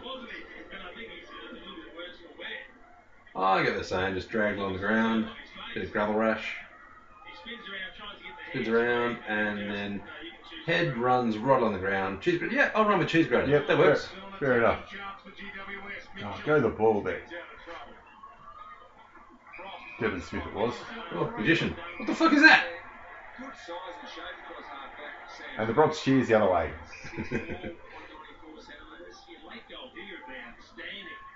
Go the talk, get in there. Oh, Or, shocker. Jeez, I've called that twice and that's what's happened. He's lucky to get hands to it. Good call, Jamal. Well, that was a free kick at times. Is the Callum Ward head plant. That's all left ear. no, that's a cheese grater from now on. Yeah, Callum Ward, another good And uh, a tea bag. good reason for the Bulldogs GWS rivalry. Who's their best and fairest in their debut season, Callum Ward. Ooh. Ward throws it away. Whitfield slap down. Smith. So the three best and fairest of GWS are all out there. In uh, Ward, Cameron, and this year was Mumford. Again, this band spraying. I really wish the Bulldogs would do better than what they've done. It's sad they've only got that one flag and they don't look like getting near another one for quite some time. They only played in two grand finals for old Bulldogs. Yeah, I know. 13 points the margin. It's kind of sad that teams that have been in the game, you know, a couple of decades, Both teams got a spare have more grand finals than them. Well, Port Adelaide have uh, got the same number. One win, one loss. Yeah, they've only been around since what? Exactly. 2000? Yeah, not, no, 96 or something they started. Carnival, super Oh, he's put, pressure. They had a wave of players following the ball, and there was no I thought he called him the back then. Pull your pants up. Geez, thank God for flesh coloured. it's a bit early to be getting it out to put them off. Yeah, great call. Really good pressure. Had a wave, as you said, Jace, coming through. Must kick goal for Tom Scully. He nails this. They should He be- didn't even worry. Oh, He squeezes was worried when he came with the boot though. That could take some momentum in. And a half like I say, you know, you, you've um, got the worst of it in the first quarter. You just you don't need to claw it all the way back. You just win a quarter and then win the next one. just slowly does it. Grinding. Oh, look at that though. That closing speed. That's Fantastic. great stuff. Not a million dollars a season stuff, but you know, there's at least 400 grand there. So he's, he's working it off slowly. And he's just turned the body 30 degrees, so it's not quite in the back. No, he did well not to give away the free kick. Yeah, it's just unfortunate Malceski's a backman. If you're, uh, If that was a, a forward, he would have been a free kick all day. There you go, seven to one clearances in the last ten minutes. That's what you know. Their um, myriad of draft picks they've had in their three years. They've always been midfielders, midfielders, midfielders, and then at either end of the ground picked up you know um, uh, some um, players from other sides, rather. Um, they're just still waiting for that real key midfielder to come through. And I reckon, uh, you know, Lachie Whitfield's been good and uh, in his first year, but um, Dylan Shiel, I'll tell you what, he's going to be the one for him. But Planning for your next trip? Elevate your travel style with Quince. Quince has all the jet setting essentials you'll want for your next getaway, like European linen, premium luggage options, buttery soft Italian leather bags, and so much more. And it's all priced at 50 to 80% less than similar brands. Plus, Quince only works with factories that use safe and ethical manufacturing practices. Pack your bags with high-quality essentials you'll be wearing for vacations to come with Quince. Go to quince.com slash trip for free shipping and 365-day returns. Hiring for your small business? If you're not looking for professionals on LinkedIn, you're looking in the wrong place. That's like looking for your car keys in a fish tank. LinkedIn helps you hire professionals you can't find anywhere else, even those who aren't actively searching for a new job but might be open to the perfect role. In a given month, over 70% of LinkedIn users don't even visit other leading job sites. So start looking in the right place. With LinkedIn, you can hire professionals like a professional. Post your free job on linkedin.com slash people today. Yeah, you can't kick it that long though. He goes wide to Haynes. 16 seconds. Hampton. Oh, Oh, just got a boot to it. Drag him. Ah, there it comes back. The Swans now have a couple of seconds. Long bang Cunningham. This had hurt if they scored It. Buddy Franklin does seem remotivated in this game, though. It, it did seem he was coasting a little bit for his last um, few regular season games with Hawthorn the year before. Uh, premierships though. Those ones we actually played alright. No, in the regular, Regular season. season. Well, uh, finals is a different game. If you're not hungry in finals, you're not playing football. Well, that's what we wanted to see. We wanted to see a good young team under pressure from the, one of the best teams in the Who was that? One coach said that. And they go in at What's that? half-time in a really That uh, he, he has no um, the second half. no motivational speeches in finals. He says, if you're in the finals, you're not motivated, get the fuck out. I can't remember which coach it was, was that said that. It sounds like a Malcolm Blight type of thing, but you never know. Malcolm Blight could have been anything. Yeah. Could have been something utterly insightful, or he could have said, well, you know, it's finals time, and the red frog looking at the blue sun, so let's get ready to. No, that, that's definitely that's definitely Mick that one. Actually, coaches do tend to be a bit of an odd breed. You've got to be. You, you can't take it uh, anything for granted either, because uh, you never know when that uh, contract's going to get ripped up. Yeah, no, you, you, Unless wouldn't, you're Buckley. you wouldn't be getting any car loans. Oh, Free kick to McGlynn. He's just made a mess of it, overhanding a little bit too clever inside. Oh, space everywhere. Plays on quickly, Lewis Roberts. Thomson. oh, that's a good grab. Strong As I say, they did everything right there, the GWS uh, defenders. Whitfield absolutely launching himself into that. It's um, you know for a, this is his first game of AFL footy, Lachie Whitfield, so you, don't mind seeing that at all. No, even though he was always going to have prime spot for that mark, but still make them earn. Make him earn it. Yep. Like um, there's so Especially a little, goofy, a goofy fuck like LRT. there's so little backing to do these days. You can at least at least give him something to think about next time he's going for it. Although, I don't think he does much thinking. yeah, it- it's not his strong suit. Oh jeez. And let's be honest, if you're to give a free kick away, He's back that in. oh yes. Done well. Oh, the old switch. Oh jeez. Out there, straight to Jetta. Stand start, the shimmy, drives it towards goal. Yeah, it's very unfortunate for your, one of your senior recruits in Hunt, but uh, he um, certainly made his value um, for GWS for the rest of the season. Uh, let's have a look at some of the outs from um, season 2014 going into 2015 from GWS. They lost Jonathan Giles, he's gone to Essendon. Um, kind of understand it a little bit. I thought he was a good player, but that lumbering ruckman, um, Mumford's killed him. No. Well, yeah, Essendon, who, depending on how things go with the court cases, he's probably going to be their starting ruckman for most of the season. He's going to be their starting ruckman, no doubt, because uh, it's the position where Essendon have struggled because they've had Paddy Ryder, who's off and on, and he's obviously legged it to Port. Um, so they, they really only have the one um, number one ruckman now in Giles. And I still think he's a good pickup, but um, So I'll tell you what, though, if you're Paddy Ryder, that's a good job for you.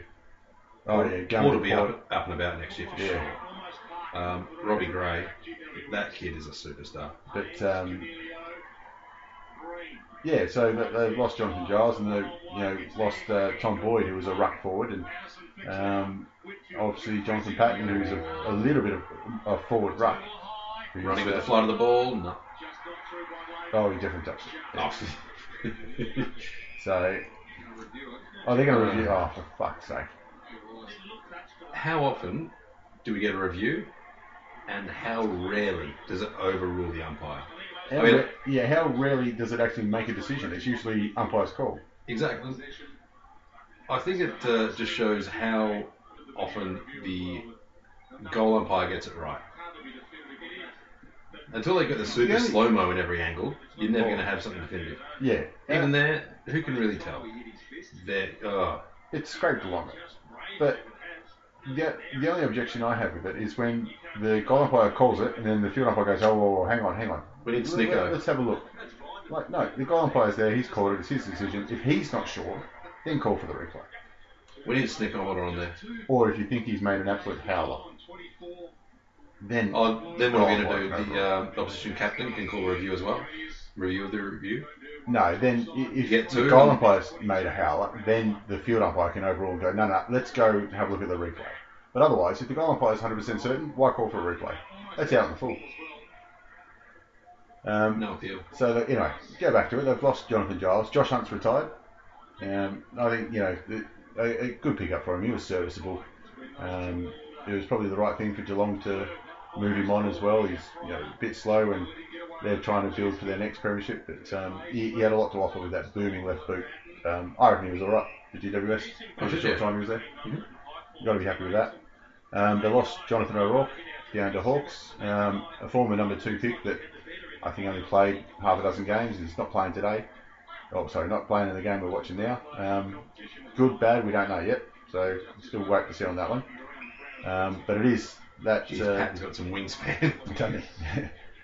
um, it is that what uh, Eddie McGuire threatened that um, all their phalanx of high draft picks are going to want to go back home, and uh, that's what led John O'Rourke to, to leave leave the Giants. yeah, that's dangerous right there. Um, Eddie knowing he's right. Jeez, fuck.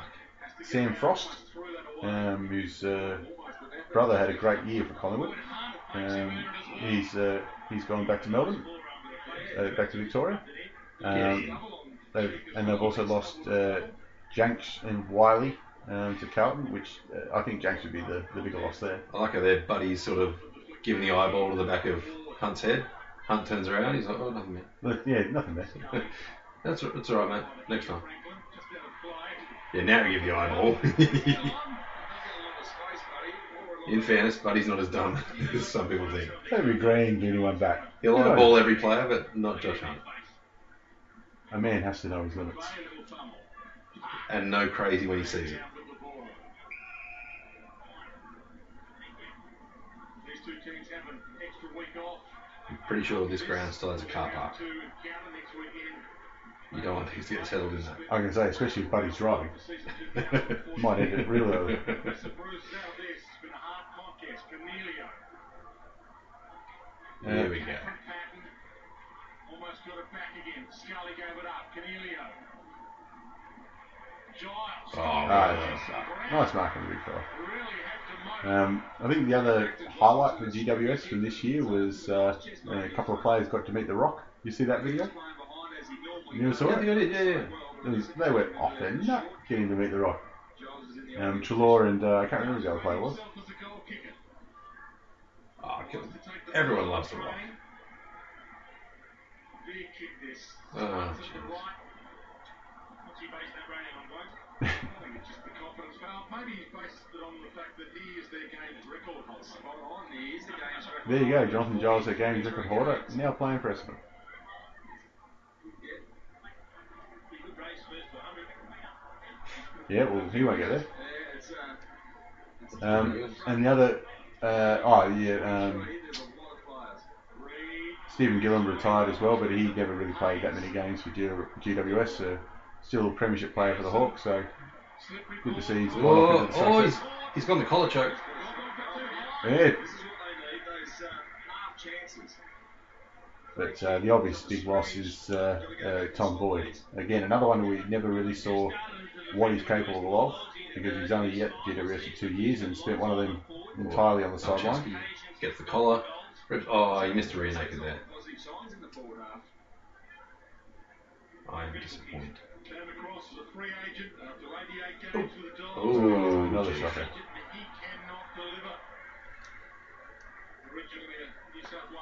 Yeah, so that's a lot of outs. Um, you know, high draft picks and, and experienced players that they've lost.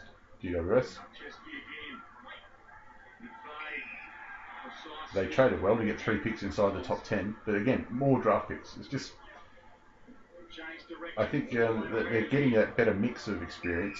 Oh, oh, that was close. um, you know, with Griffen coming in, Got hands to it, arms but yeah, their, their worry is always going to be hanging on to the, the young stars that they've got. That's a rare one. Well, I think for the next season, they're going to be okay there because there's always that threat of playing finals and that sort of thing.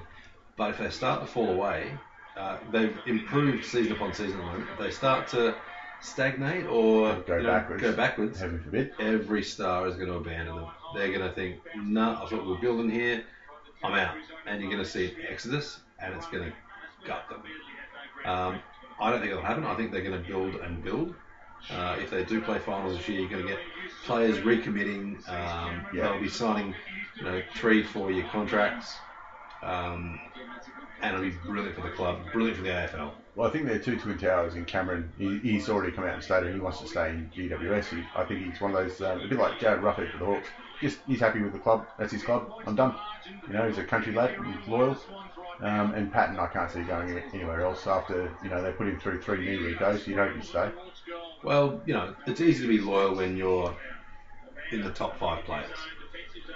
Um, they're getting paid pretty well. Club looks after them. Showing bit of loyalty back, I think, is the least you can do.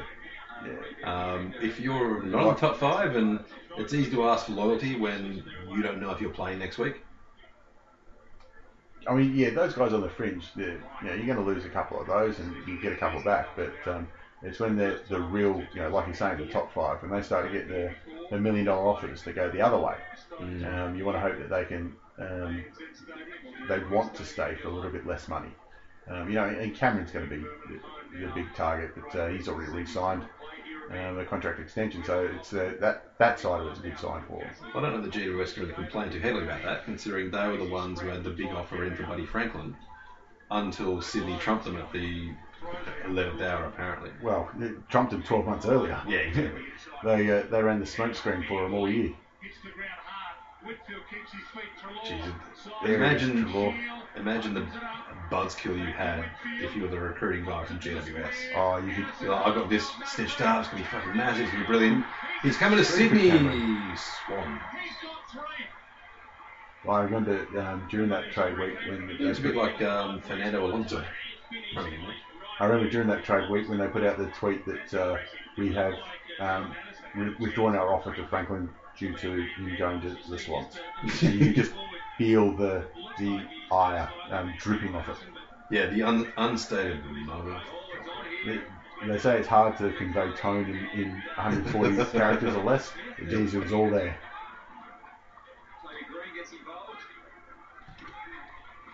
Toby Greene's definitely there, Hayden Valentine. Oh, every, Yeah. every team's got one. It's good to see. There's a little bit of emotion spilling over. My favourite is uh, Brent Harvey. If you're playing around him, you fucking hate him. But uh, he's going to be a 400 gamer, and you kind of got to give him a bit of leeway for that. Big mummy, look at that. One of the best tacklers for a ruckman going around. It looks like he loves it too. Great body. Simple pleasures. LRT's given a free kick away behind play. Forearm in the back, blocking Speaking of uh, simple pleasures for him, you always heard the story about Mummy when he was uh, down at Geelong at the um, sausage and bread night or something. He polished off about 40. I think was the Fucking hell. Yeah, big boy. Throwing more sausages down his throat than Jenna Jameson. These young names, all highly rated I don't think either of them chewed either. starting to feel comfortable in the league. They've all got attitudes. They have. Well, they've not been a rival in their time to Sydney. Sydney has just dominated them, so you couldn't call it a rivalry. You can't call it a rivalry unless there's a threat. Yeah, it's got to go either way. Right now, for the first Like I time say, in um, that's what GWS is starting to building those rivalries. We talk about it so much with the clubs that are down the bottom. Um, it, it's good to see, you know, they finally got that win over, over Sydney, sort of get it out Oh, of the way. good tackle. Oh, and you give him one to go on with too. Even better. re- oh, I thought he was going to reverse it then. Nah, let him know. Oh, he's still mouthing off. Geez, if any of these guys ever want to switch codes, slips fielders for the Australian cricket team. I tell you what, um, Devon Smith there, um, future captain, I reckon. Yeah? Well, I mean, they've got uh, Ward and Davis at the minute. Davis is still young, but um, I'd like to see the single captain, and I think Devon Smith is sort of in that right age bracket. Yeah, I don't get this uh, a third of the team being captain sort of thing. Leadership groups is one thing, but not captain. I'm fine with leadership groups. I think it's fine, but captain is the bloke. He's the coach on the field essentially, uh, and you, you can't have too many people driving the car. One guy says, "Nah, we need someone to stand up. It will be me." I, I wonder how much, you know, naming dual captains, how much of it is um, off field that yeah, sponsors and media commitments and that kind of stuff that they can say we're sending a captain. Maybe it's just like a like any job. You get a pay review, and you're like, "All right, I want to be captain," and they're like, "Well, okay, we'll give you a title change then, Yeah. and then a wage rise," which is why you end up with half the team being captain. It's like um, like the young lads having a, a bit of a catch-up game on the oval. So I'm the captain. No, I'm the captain. Well, we can both be captains. And then everyone sort of runs around anyway.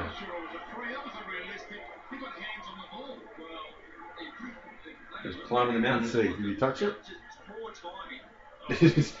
well, he did touch it, but he also touched the back of his head. He should have just killed that ball with a big fist. He got there far too early. He was off the ground. I'm going to say, and that's a good effort from Josh Hunt getting off the ground. oh, Problem was when he landed. he has a great kick from Malceski. He made that hospital hand pass look good too. Remember when they announced they were going to the Gold Coast and to GWS, and everyone's like, "Nah, it's terrible. Not going to happen there. They're screwed. They got nothing. Should have gone to Wagga." Yeah, they haven't been proven wrong yet. No, but I like the mentality of it's not who you go for, who you hate too. To be an us, an us, there has to be a them. And Sydney Swans supporters tend to have been a bit good time for a while, I reckon. Um, even now, crowds are still nowhere near what you'll get in Melbourne. They're still comparable to what you get in NRL. Oh, But, they shit uh, over NRL crowds. Yeah, but you've also got to have someone you don't like. Like Melbourne teams have Collingwood. Everyone fucking hates them. Um, oh, wow. But having someone you just want to beat so badly. Yeah, it was those rivalries like we're talking about. Mm. But I think that that seems to be what the AFL is trying to do. Create an us and them with uh, Brisbane and Gold Coast and GWS and Sydney. Yeah, but it feels so manufactured.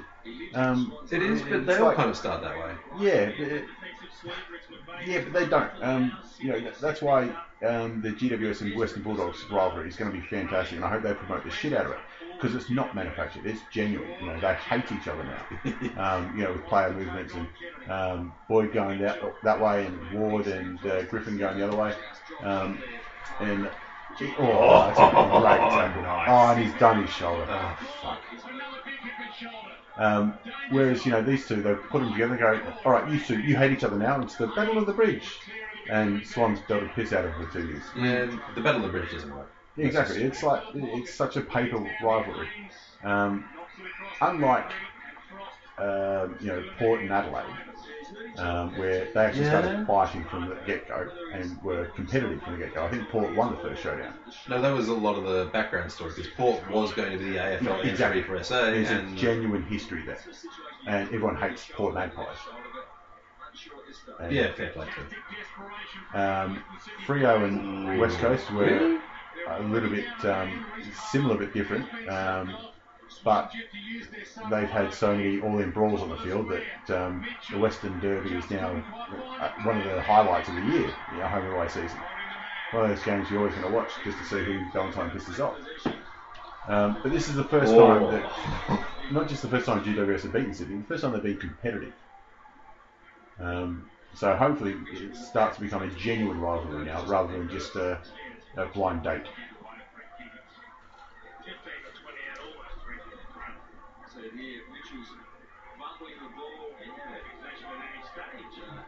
Yeah, fair enough. Yeah, but wasn't. I'm not going to claim I know the rules off by hand, but I do remember if you were paddling the ball while you're over it, you're in possession. It, it's control. It's all about control. Yeah, I guess so. Yeah, we see Sam Frost. It is the shoulder. It's on the right shoulder. Just getting some attention. So might have just popped out. Yeah, lunge. they'll miss Sam Frost, I reckon. It, it would have been good, especially with tackles like that. What actually happened though? It seems like Just, I think if you're doing a shoulder in a tackle like that, you've got, um, you've got some pre-existing yeah, yeah, that's the word. predisposition.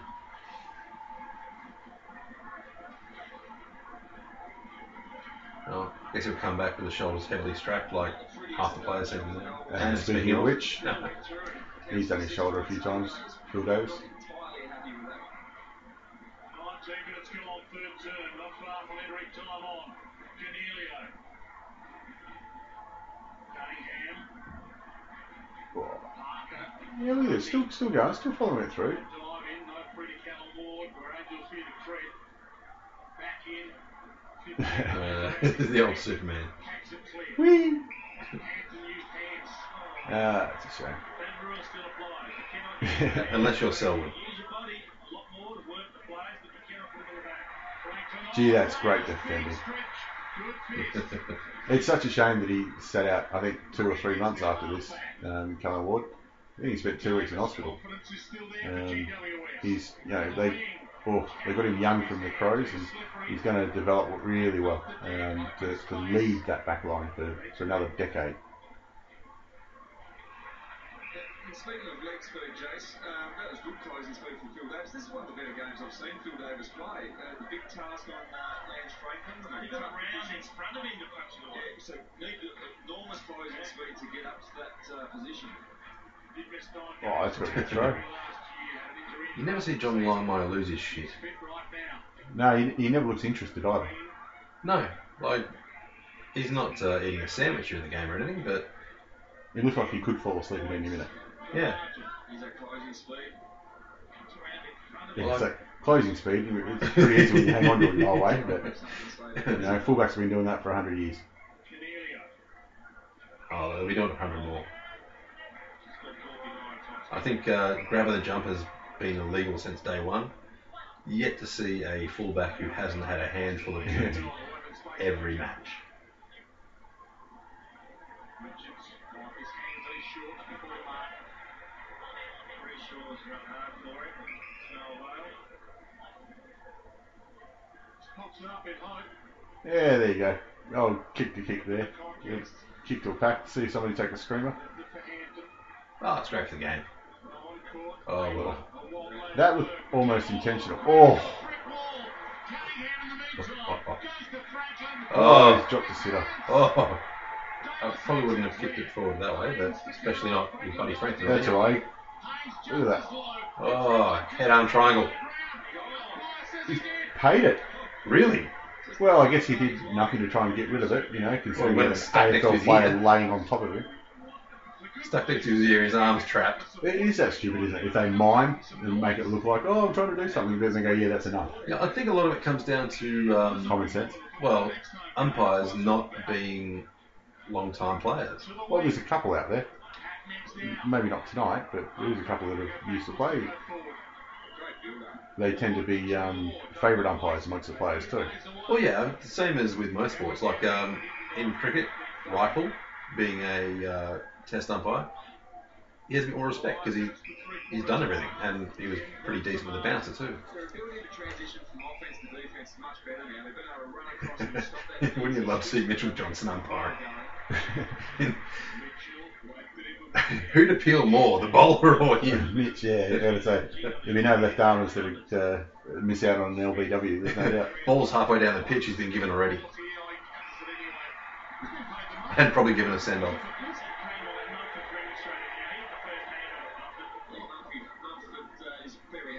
Yeah, I'll barrel chest on him. Whee! Kaboom. Oh. Yeah, great Oh, run, Devon jeez. Smith, and the turn. He just decided to have a crack. Uh, ordinary kick. But That's a clever play. Toby Greene there, the big punch over the top when you know you're going to get smacked in the back of the head. That's a smart play. And it's worked out for us. Yeah, you're a minute behind, Chase. We covered that. You see a few heated exchanges between the Swans players. Under pressure they are. Yeah, that's when you know you're doing all right, when the, the opposition are yelling at each other. Oh, you love that. Doesn't matter if you're playing D grade under 14 basketball. If you see the opposition getting stuck into each other, themselves, yeah. Love and life. And then you have a little word and go, he is ignoring you, you know. Geez, he's not doing what you asked him to do. isn't he? Or you go up to the other bloke and say, oh, I know you're the captain. Oh, no, wait, he's the captain. Oh, really? I wasn't quite sure. Geez, that slap off the, the ball up there, leaving the bloke Goldwood all alone. Oh, the big fella. Stuck a mitt out. Grabbed it like it was his 40 second sausage. 15.01 metres. How good a recruit he is with his work in the stoppage as well, but also that long ball. How good a recruit he is. He ended up best and fairest this year. That's not bad at all. Um, shows a lot. To, I'm not sure how many games he played. I know he didn't play them all, but um, uh, for an experienced bloke at his third club, it's good to see that he's getting plenty of game time and making the most of it, pulling in awards. Well, by the look of it, it's just because he couldn't get his Guernsey off. I think they had to tattoo that thing on him. It's uh, doesn't look like he's poking the chest out. He's very proud. In the chest, I can see the colour of his nipples. Defence of Sydney Swans. Giants just got to stop this short kick. Look at that, forcing him to kick it to a contest. You've got to be happy with that. Yeah. Up and down.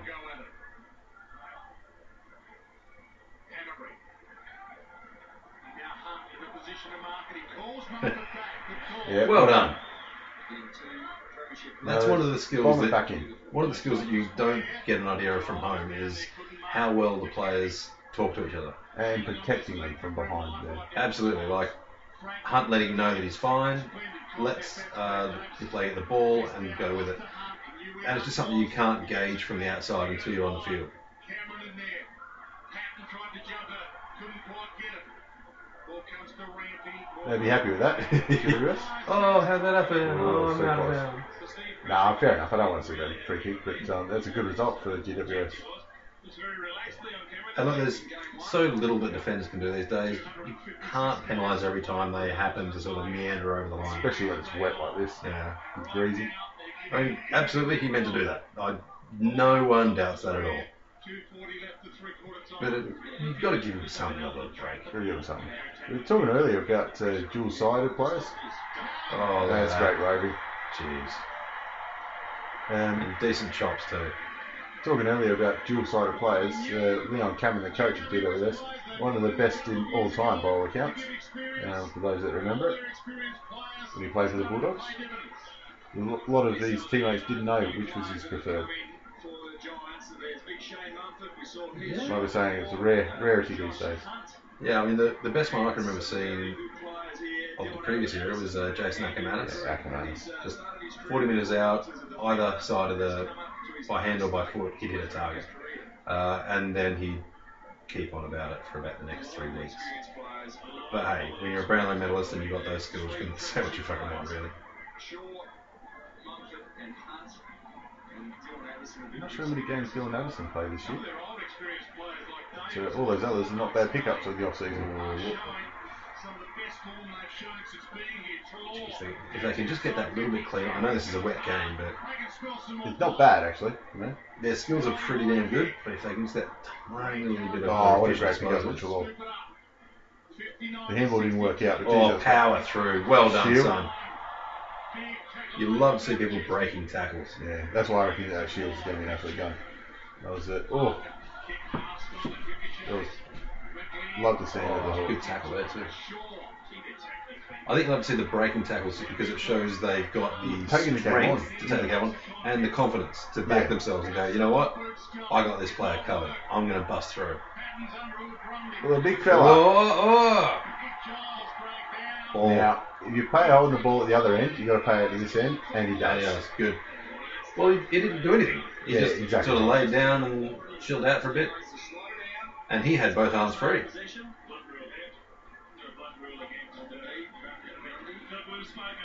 Can't see it. I think the umpires should just have a bunch of band-aids on them. Blood rule, alright, sticky, bang. Even better if they're like the SpongeBob ones or something. Could have gone a dast joke there. Yes. You just like I say, you, if you just throw your hips up and down a bit and hump the turf, you tend to get away with it. In rugby league. In, in AFL too. You know?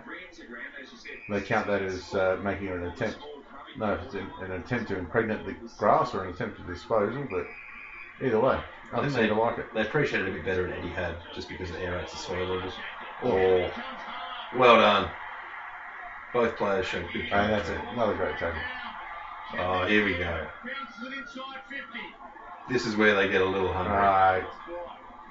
Oh, good, good spot there. Oh, well, See. good option. Beautiful wet weather. Oh, oh good Good option. option. Poorly, ex- poorly executed. It's gone over the fence. The idea was right, it just happened to be in the wrong direction. I'll blame the camera angle on that one. Yeah, totally. We need spider cam. That was one of the things that's hurt them in the last two years is deep forward, they've been getting scored against. Yeah, another player who could do it. Oh, season away Jesus. from. Yeah, keep one on two. That's great. Jump on him. Yeah. Don't let him have a thing. Done well. That's all right. Take that. It's getting chippier by the minute out there. And the umpire wanted to blow the whistle quick before something really blew up. Ah. 30 seconds left. Giles not too Just a bit of push and shove. Nothing's blowing up there. Isn't that funny? There's a million dollar a year player for both sides out there. Yeah. I know which one I'd rather have. And you, and you've got uh, maybe a 200 grand player looking to knock out either one of them. They would have trained scenarios like this. Late in the quarter, let's just keep possession, play the percentages. Again, great roving by uh, Shiel's there. Yeah. Oh, he did well. Did a handle on that. 360. Oh, what? Well, Tried to scramble again. Played to, to Bird. Swans a chance late. Half smothered. It's a horrible kick. what? Oh. Oh, Get up. Coniglio slips it. great That's a great that uh, punch off the ground there. Yeah, to a, a free player. It was the only option he had. Look at that. he, he Three, did that perfectly. three points down at three quarter time. Like we're saying, they uh, got overrun a little bit in the first when the ball was dry, and they just grinded it back, grinded it back. I think even now you'd still get decent odds Yeah, I think. I think right there is where Davis has done his uh, his injury.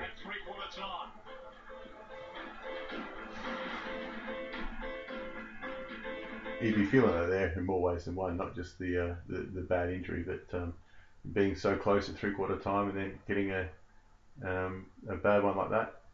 You'd really want to play out the game, and why is that pause? Here we go. Right, here we go. We're back on, folks. Sorry about that. We had a little uh, drop out in the internet connection, but we're back here for the final quarter, the, the big finish to the big game, round one, 2014. Uh, I'm blaming nothing Turnbull.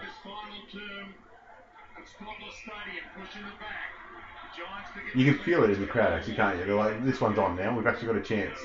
The GWS faithful.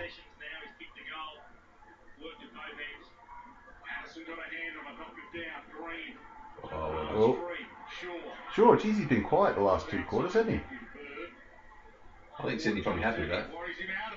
The less he fucks up, the better off they are.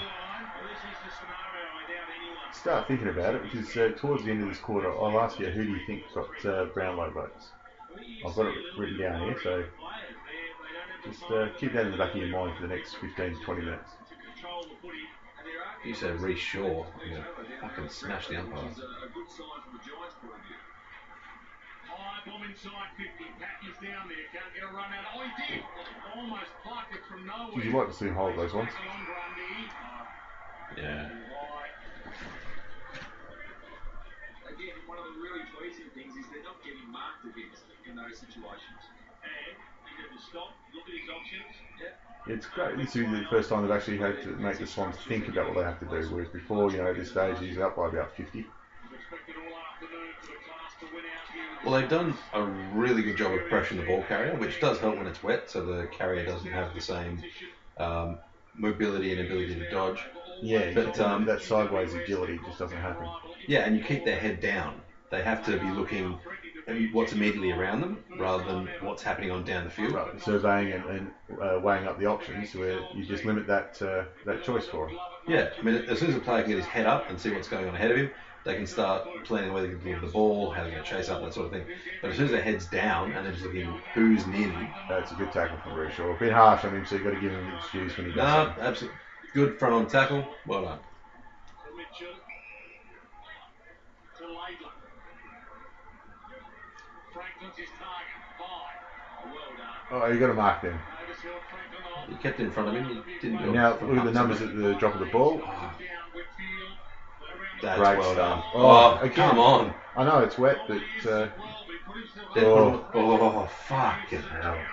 you'd like to have that two minutes back, wouldn't you? But they were able to recover because they had options. I tell you what, the Rock wouldn't have liked that. Shaw can go. No. Birds inside 50. Shaw can go. He's used, he's used to hearing that. Usually it's Shaw can fuck off, but He couldn't quite fly fast enough. He keeps it I tell you what, that's not a bad effort. Oh, get fucked. Almost a miracle. Josh Hunt's got away with one there. He just zoned off. The, Yeah, exactly right. Been a little bit lazy there, Josh Hunt. Uh, Just, you know, oh, let's go out, let it go. they He's gone long.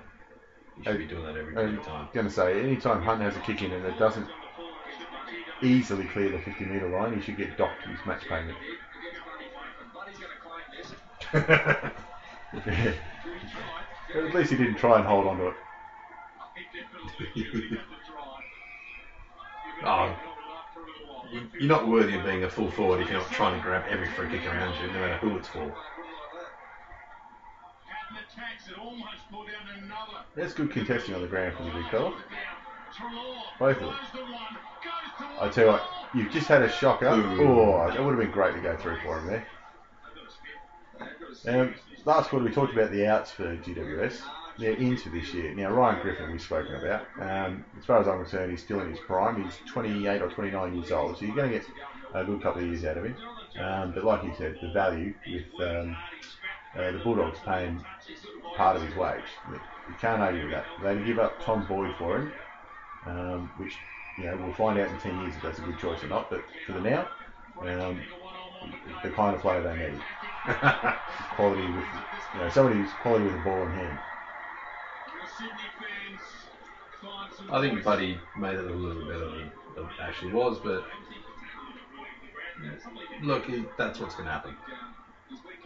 Ah, a wet day, the fullback's going to give away a kick every now and then.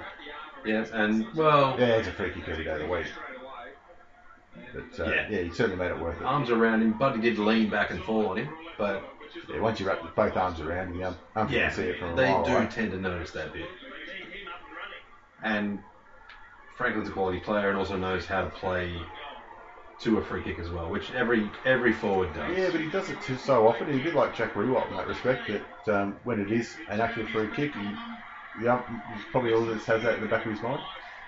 The frustrating thing is too, Buddy doesn't need to.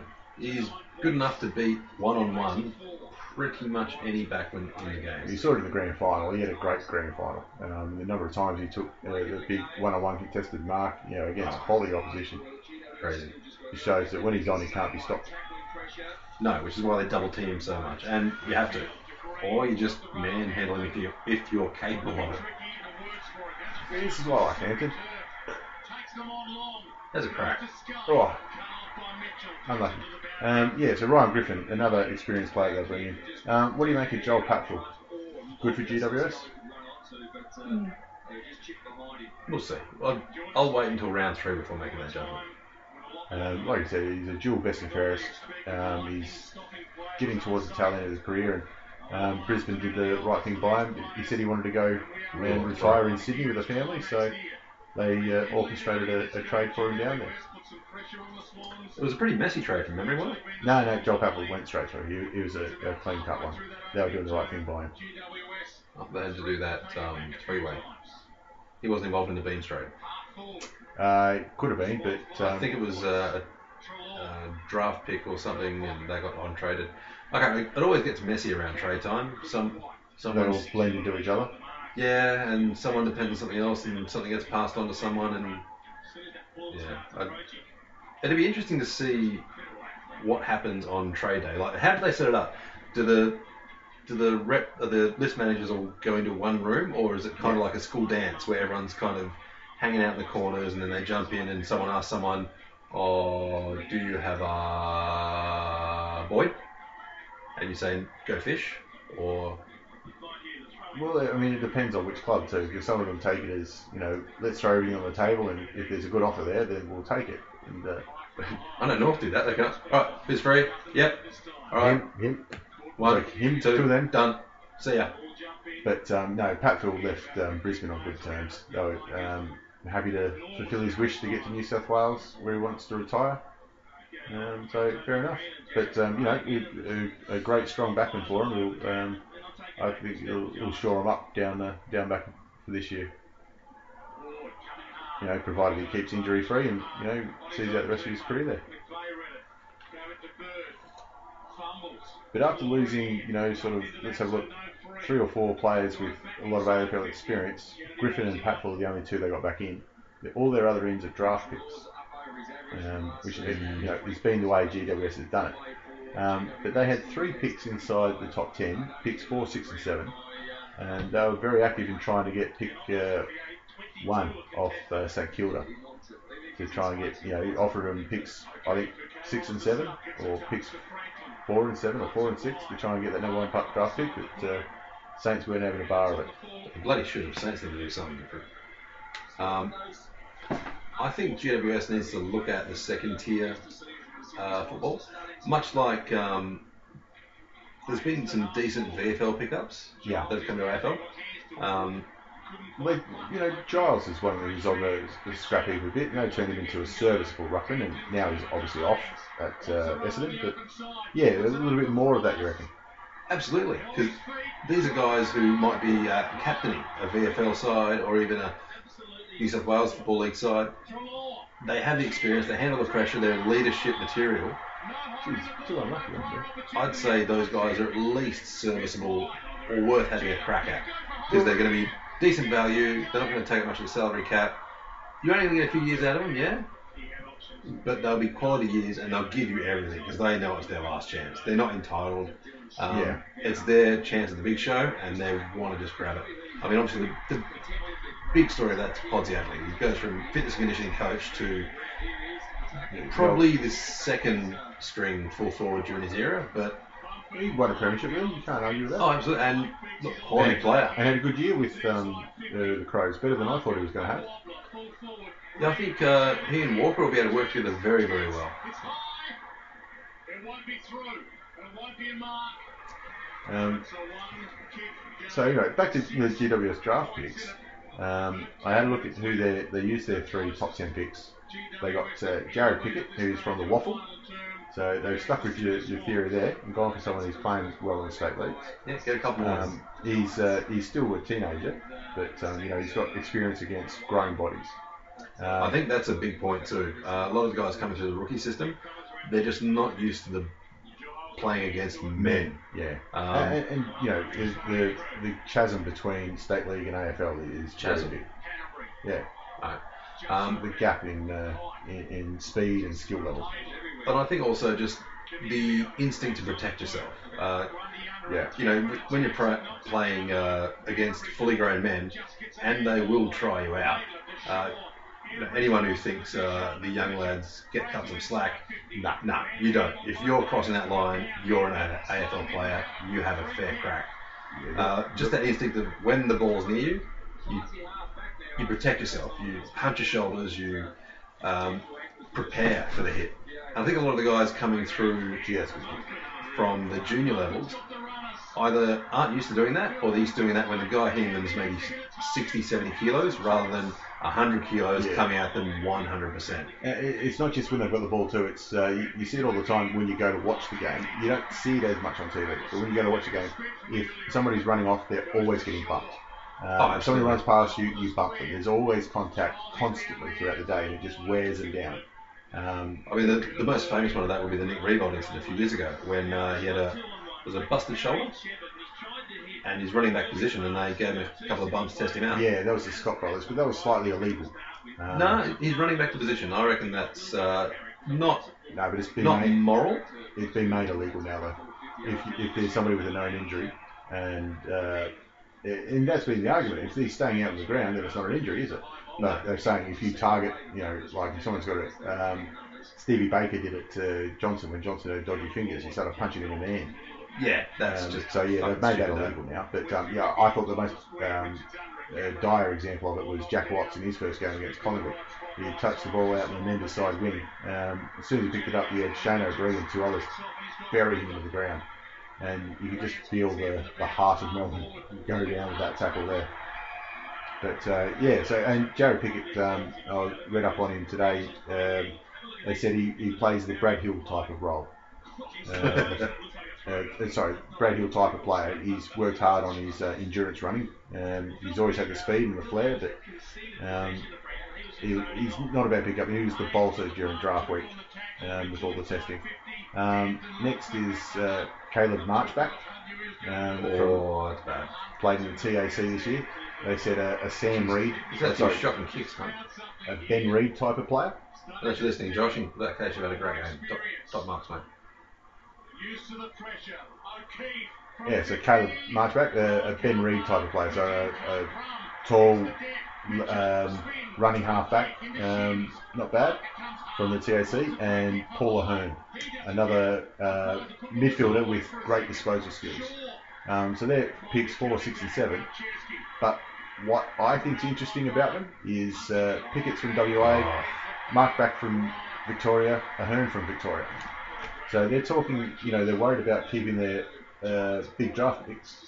Now, there's not many New South Welshmen in the draft, but they're picking guys from everywhere. Now, and you know they've got academy picks as well, which they'll hopefully try and hold on to because they're locals. But um, that's one of the harder things that uh, you know Port Adelaide and Fremantle don't have to contend with as much. You know, they've got a bigger local area to pick from, Yeah, no. or a richer local area. Honestly, I I blame New South Wales development for that because they focused on Sydney so heavily. They've missed out on a lot of the rural areas where some decent talented AFL players have come from. I mean, especially you think Wagga. Wagga's been an absolute uh, geez, Paul Goldmine. Kelly, Carey, Longmire. Mooney, I think even. Uh, I'm I'm I sure. wouldn't, put him. I wouldn't him quite in the same class as. But- oh, no, I'd put him on with Longmire. The Danihers, even though that's a generation ago. You'd have them in your team. Yeah. Um, I can't imagine any sane person wouldn't have Carey in their team, and Verstappen was playing in that team and were married. But um, and Kelly, player of generation, Yeah. Oh, I just love watching Paul Kelly play. endless guts, and Not pretty answer, much, that honest. and you know, courage to stick with the mullet for so damn long. and liked his singing too. He had some good songs. I think he's actually he's an ambassador for GWS now, isn't he, or a development coach of some description? I don't care what he is. Keep him around there. Yeah, exactly. It's just one of those people you want to keep around.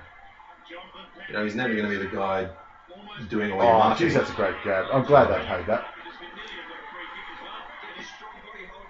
Kelly will never be a, a face you have for marketing, but if you can create a perfect player for the heart and soul of a team, he would be it. Good punch. Mitchell left it behind. Scully around the bunny. Oh, it's one straight kick. to Oh, you can feel it. They believe now. the draw might be the I think half of it too is Sydney shooting bricks. I mean, granted, first round of the year, so everyone's kind of feeling a bit nervous. But um, it just seems that GWS approached it with this is our opportunity to win, and Sydney was like, Oh, shit, geez, we that's, lose. a, that's a nice free kick. That's someone with a sense of theatre from Yankee. It is funny how the umpires do get caught up in the match as well. And absolutely they do. There's so much more riding on a free kick with five minutes to go and a goal in it than there is during the regular match. And there'll be so much more criticism of that free kick Of too. course, yeah. it's It's paid always under much more scrutiny. And no, no matter if it's completely justified, if it decides the match, there's going to be at least 50% Oh, you know you're if going to get fucked up. you're going to be seeing it replayed all week. Just quickly, guys, Jeremy Cameron's standing down here on the boundary line for five minutes. He did get on. He's screaming at everybody and somebody to run off just so he can get back on. Good news for GWS, he'll be fresh. For a second, it was they had two oh, number 18s. I'm just thinking the same thing. That'd be a great tactic. Completely legal, but. Shovels it out. Patton tries to use his body. Jeez, that's right. Ah. Coniglio. Scores are level. Should they dare to dream? Well, scores 11. Look at that. You It should scores a level. You got the run of play. reckon you'd be feeling pretty good. I think you're allowed to think you can win from here. You know, you- you're allowed that liberty. if you don't, you're fucked. Oh, we're level. You know, eight minutes left, but I'm pretty sure we're fucked.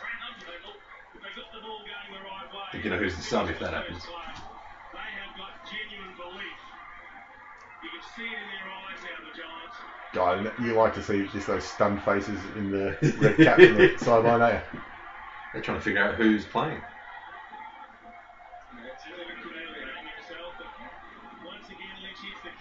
And the clearances matter so much more in the wet weather too, where it's so hard to get the ball back and get clean possession.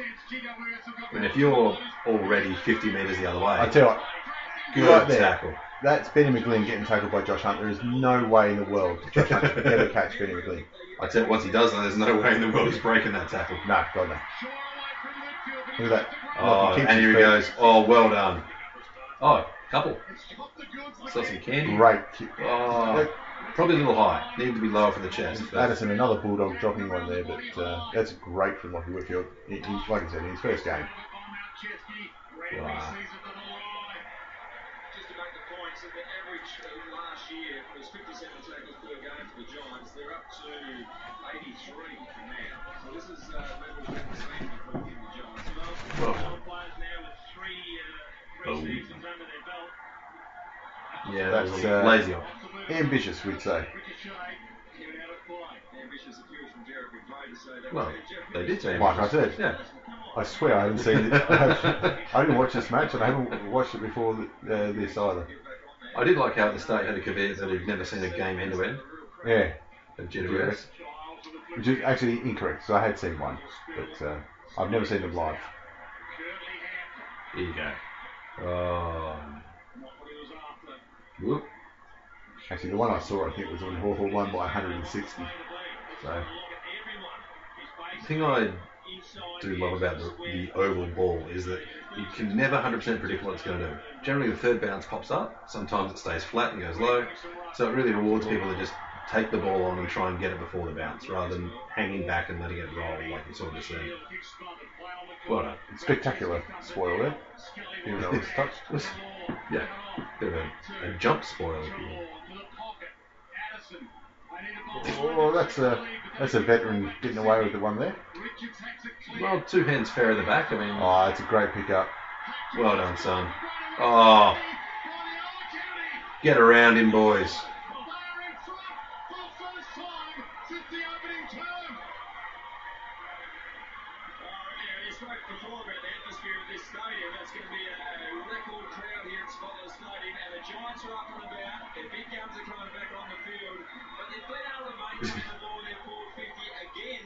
Geez, you'd love that back. Efforts of not- and Yeah, that's just a great kick up. Oh, it goes It goes the other way on from left to right. good pressure from July. This is what I do remember from this game. You see, you can see it in the last camera angle, the big, uh, the general pattern in the goal square. He's loving this right now. You just feel all the momentum going one way. Oh, you've got 18 blokes all screaming for it.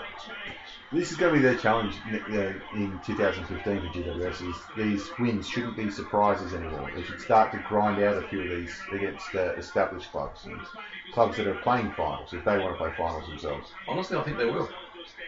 I mean, I, I don't think there's going to be um, a lot of wins over top four teams, but they can definitely hold it to the gatekeeper level teams like your Gold Coast, Richmond, um, probably Carlton. I think Collingwood will be on the way down next year. Yeah, I think Collingwood has dropped down a bit, but uh, yeah, they, they beat Carlton in 2014. Yeah. Um, you And I think they're gonna. It'll be, it'll be a good um, measure of confidence. I think there's probably about six, seven teams that can pick up those last four final spots, who the big fella? and it'll be just a matter of which team is willing to grind out those last five minutes of the match. Well, just going through my head, I think this is the first win they. Obviously, the first win over Sydney. The first win ever over a side that played finals in the year. Um, because there are other wins for the season where Melbourne twice, Brisbane, Carlton, and uh, the Bulldogs, of course, in, in the final round. So it's the first time they've got a win over a side that's playing finals. You know, in the first couple of years, if uh, GWS beat you, it was almost uh, that was enough for the coach. You know. Uh, you gotta feel sorry for the coaches.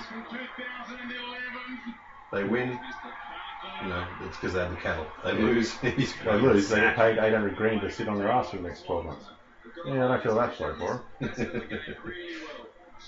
Pretty sure I can do that. The second kick's the one you've got to protect. You've got to try to get the, uh, concede the short kick. Don't concede the slot one. Long down the middle from Sydney.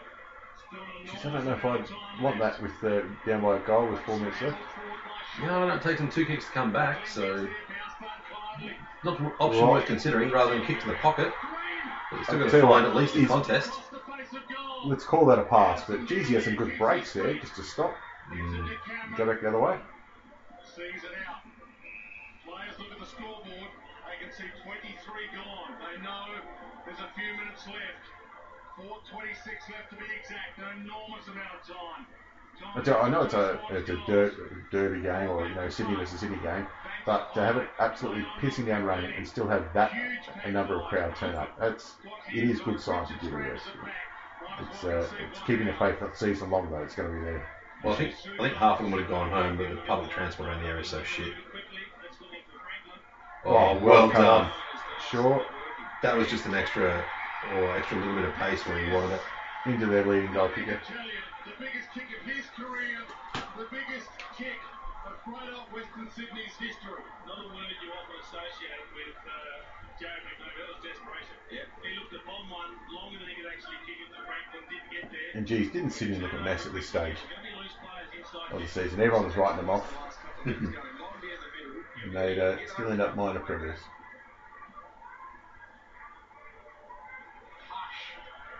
Did they go out in straight sets? Whistle scored. Sydney? Yeah. No, they're playing the grand final.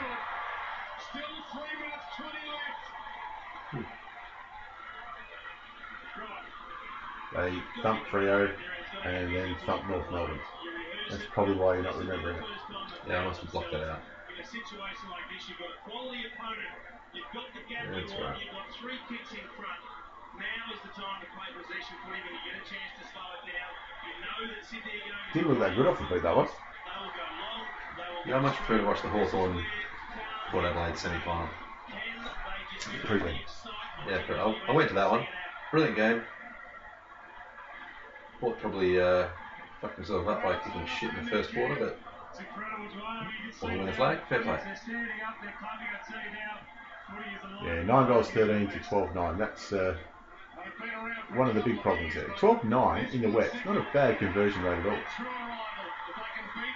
True arrival. If they can beat They haven't been dollies or anything either. I don't know why he's got hurry, Charles. Long He stands under it. Grundy slaps it down. Coniglio nice dive roll. Yeah. the face of goal, and that's okay. It was quite uh, dramatic. Three minutes left. Some interpretive dance coming on the field. Three minutes left. Well, I guess with the pressure and everything, you'll do what you can to release the tension. Oh, protect yourself. That's why they do dive rolls. Then you got some air on there. That was the funny thing. Reid runs Boom. clear. Oh, it, couldn't get the clear possession. Look, Oh, look, there you go. he knew it as soon as he kicked it too. He was off. it's like the uh, the Brad Haddin six the other day. Gets up to the pitch, gets a mouthful, next ball, fucking back over the head. Firing to get. Turns his back on uh, Virat Kohli, and he knew that was over the fence. That's the same one there. He's got the uh, got the lucky Bang, and he's off. uh, possession. Bang, he knows. This. Boom, I There it got is. this I one, got this one. motherfuckers. Cop that. Injured that right shoulder. He's pumped. I'm going to go as far as to say the best number 48 in the game. It's across the board, their ability to attack the ball and the ball carrier. It's a shame they couldn't hang on to him. He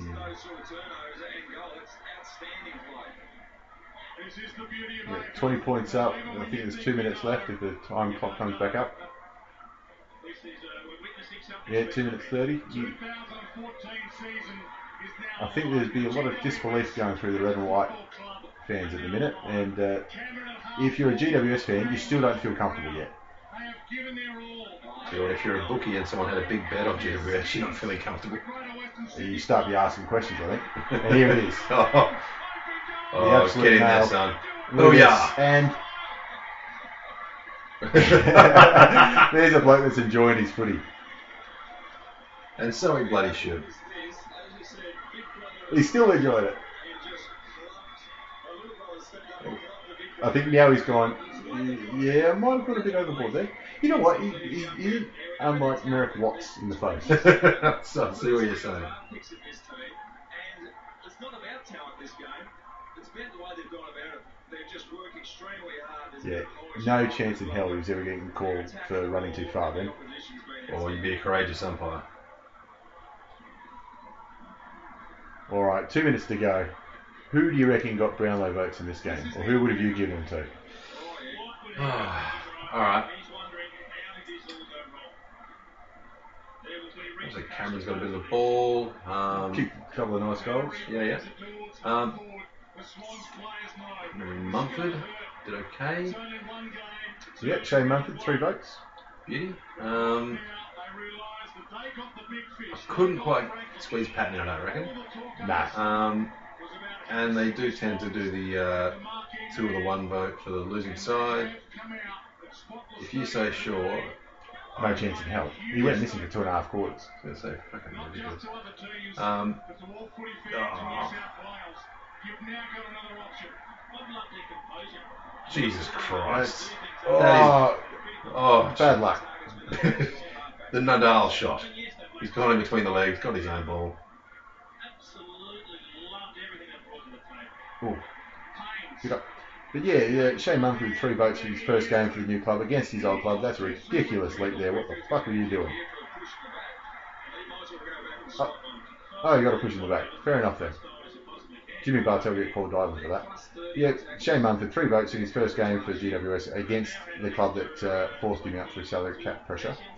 Two votes to Stephen Coniglio. A pretty good game on the ball, and one to uh, Treloar, the rock lover.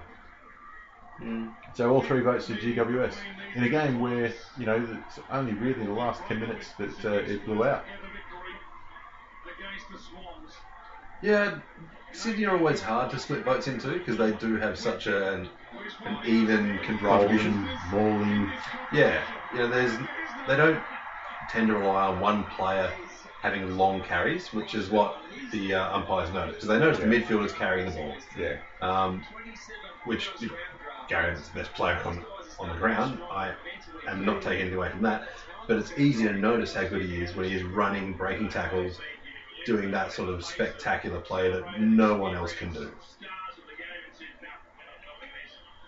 Yeah, so I, I, I reckon they're, they're pretty good uh, threesome. I would have had uh, Devon Smith. I thought he had an all right game. Um, you know, Shaw wasn't bad across half back. He probably would have got in there best and fairest voting. But uh, yeah, so three for Mumford, two for Coniglio, one for Treloar. Not a bad effort there. So we, as we go into the final half minute, um, like we said, GWS finished 16th with six wins um, in 2014. Where have you got them for 2015? Uh, I think I've got them eighth. You got them sneaking inside the eighth. Yeah, see, I reckon they're capable. And half of that is their potential, and the other half is I think a lot of teams are going to be going backwards next year. Yeah, I've, I've uh, I picked them going up, but uh, only as high as 13. I reckon they'll get a couple of extra wins. Um, but uh, yeah, not not quite challenging there yet. I, I don't think that um, this year's top eight there'll be that many that will fall out. There'll be one or two, and I think there's a few more in front of the GWS yet.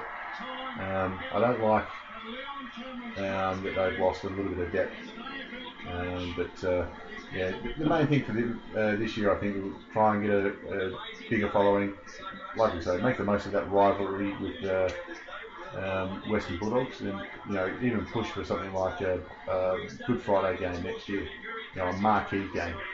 Well, the main reason I pushed for eight was because I can see, I can't see Melbourne and St Kilda getting up. No, they're going nowhere. They're your bottom two. Um, you can.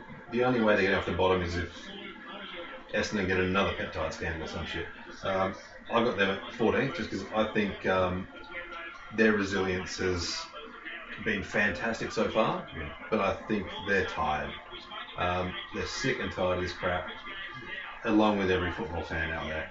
Um, Brisbane and Carlton, I think they're going to be in the right direction. See, I, I reckon Brisbane, I picked them um, to really rise up the ranks this year. They, I reckon they're you know, get Rich back plus Beams. That's a big midfield.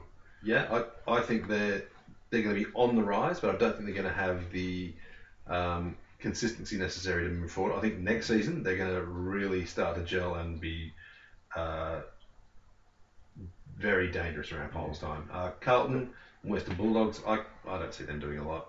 Um, no, it's going to be interesting. But like I say, Bulldogs GWS, they're going to be very, very interesting um, next year with the rivalry and how they're, uh, um, you know, at sort of that same level. You know, Bulldogs finished 17th this year, 17th? Mm. Um, no, no, they didn't. They finished uh, 15th, uh, just above GWS. So they're both at the same mark. They're going to be really good um, yardstick for each other. But uh, anyway, there's uh, the Mystery Science Theatre, sorry, Mystery AFL Theatre 2.1014. Fuck, I fucked that up. Don't worry about it. That's the end of the GWS game. Um, so uh, yeah, thanks very much for listening, guys. Have a great one. See Hi, I'm Daniel, founder of Pretty Litter. Did you know cats tend to hide symptoms of sickness and pain? I learned this the hard way after losing my cat, Gingy. So I created Pretty Litter, a health monitoring litter that helps detect early signs of illness by changing colors, saving you money and potentially your cat's life. Pretty Litter is veterinarian developed, and it's the easiest way to keep tabs on your fur baby's health right at home. Go to prettylitter.com and use code ACAST for 20% off your first order and a free cat toy. Terms and conditions apply. See site for details.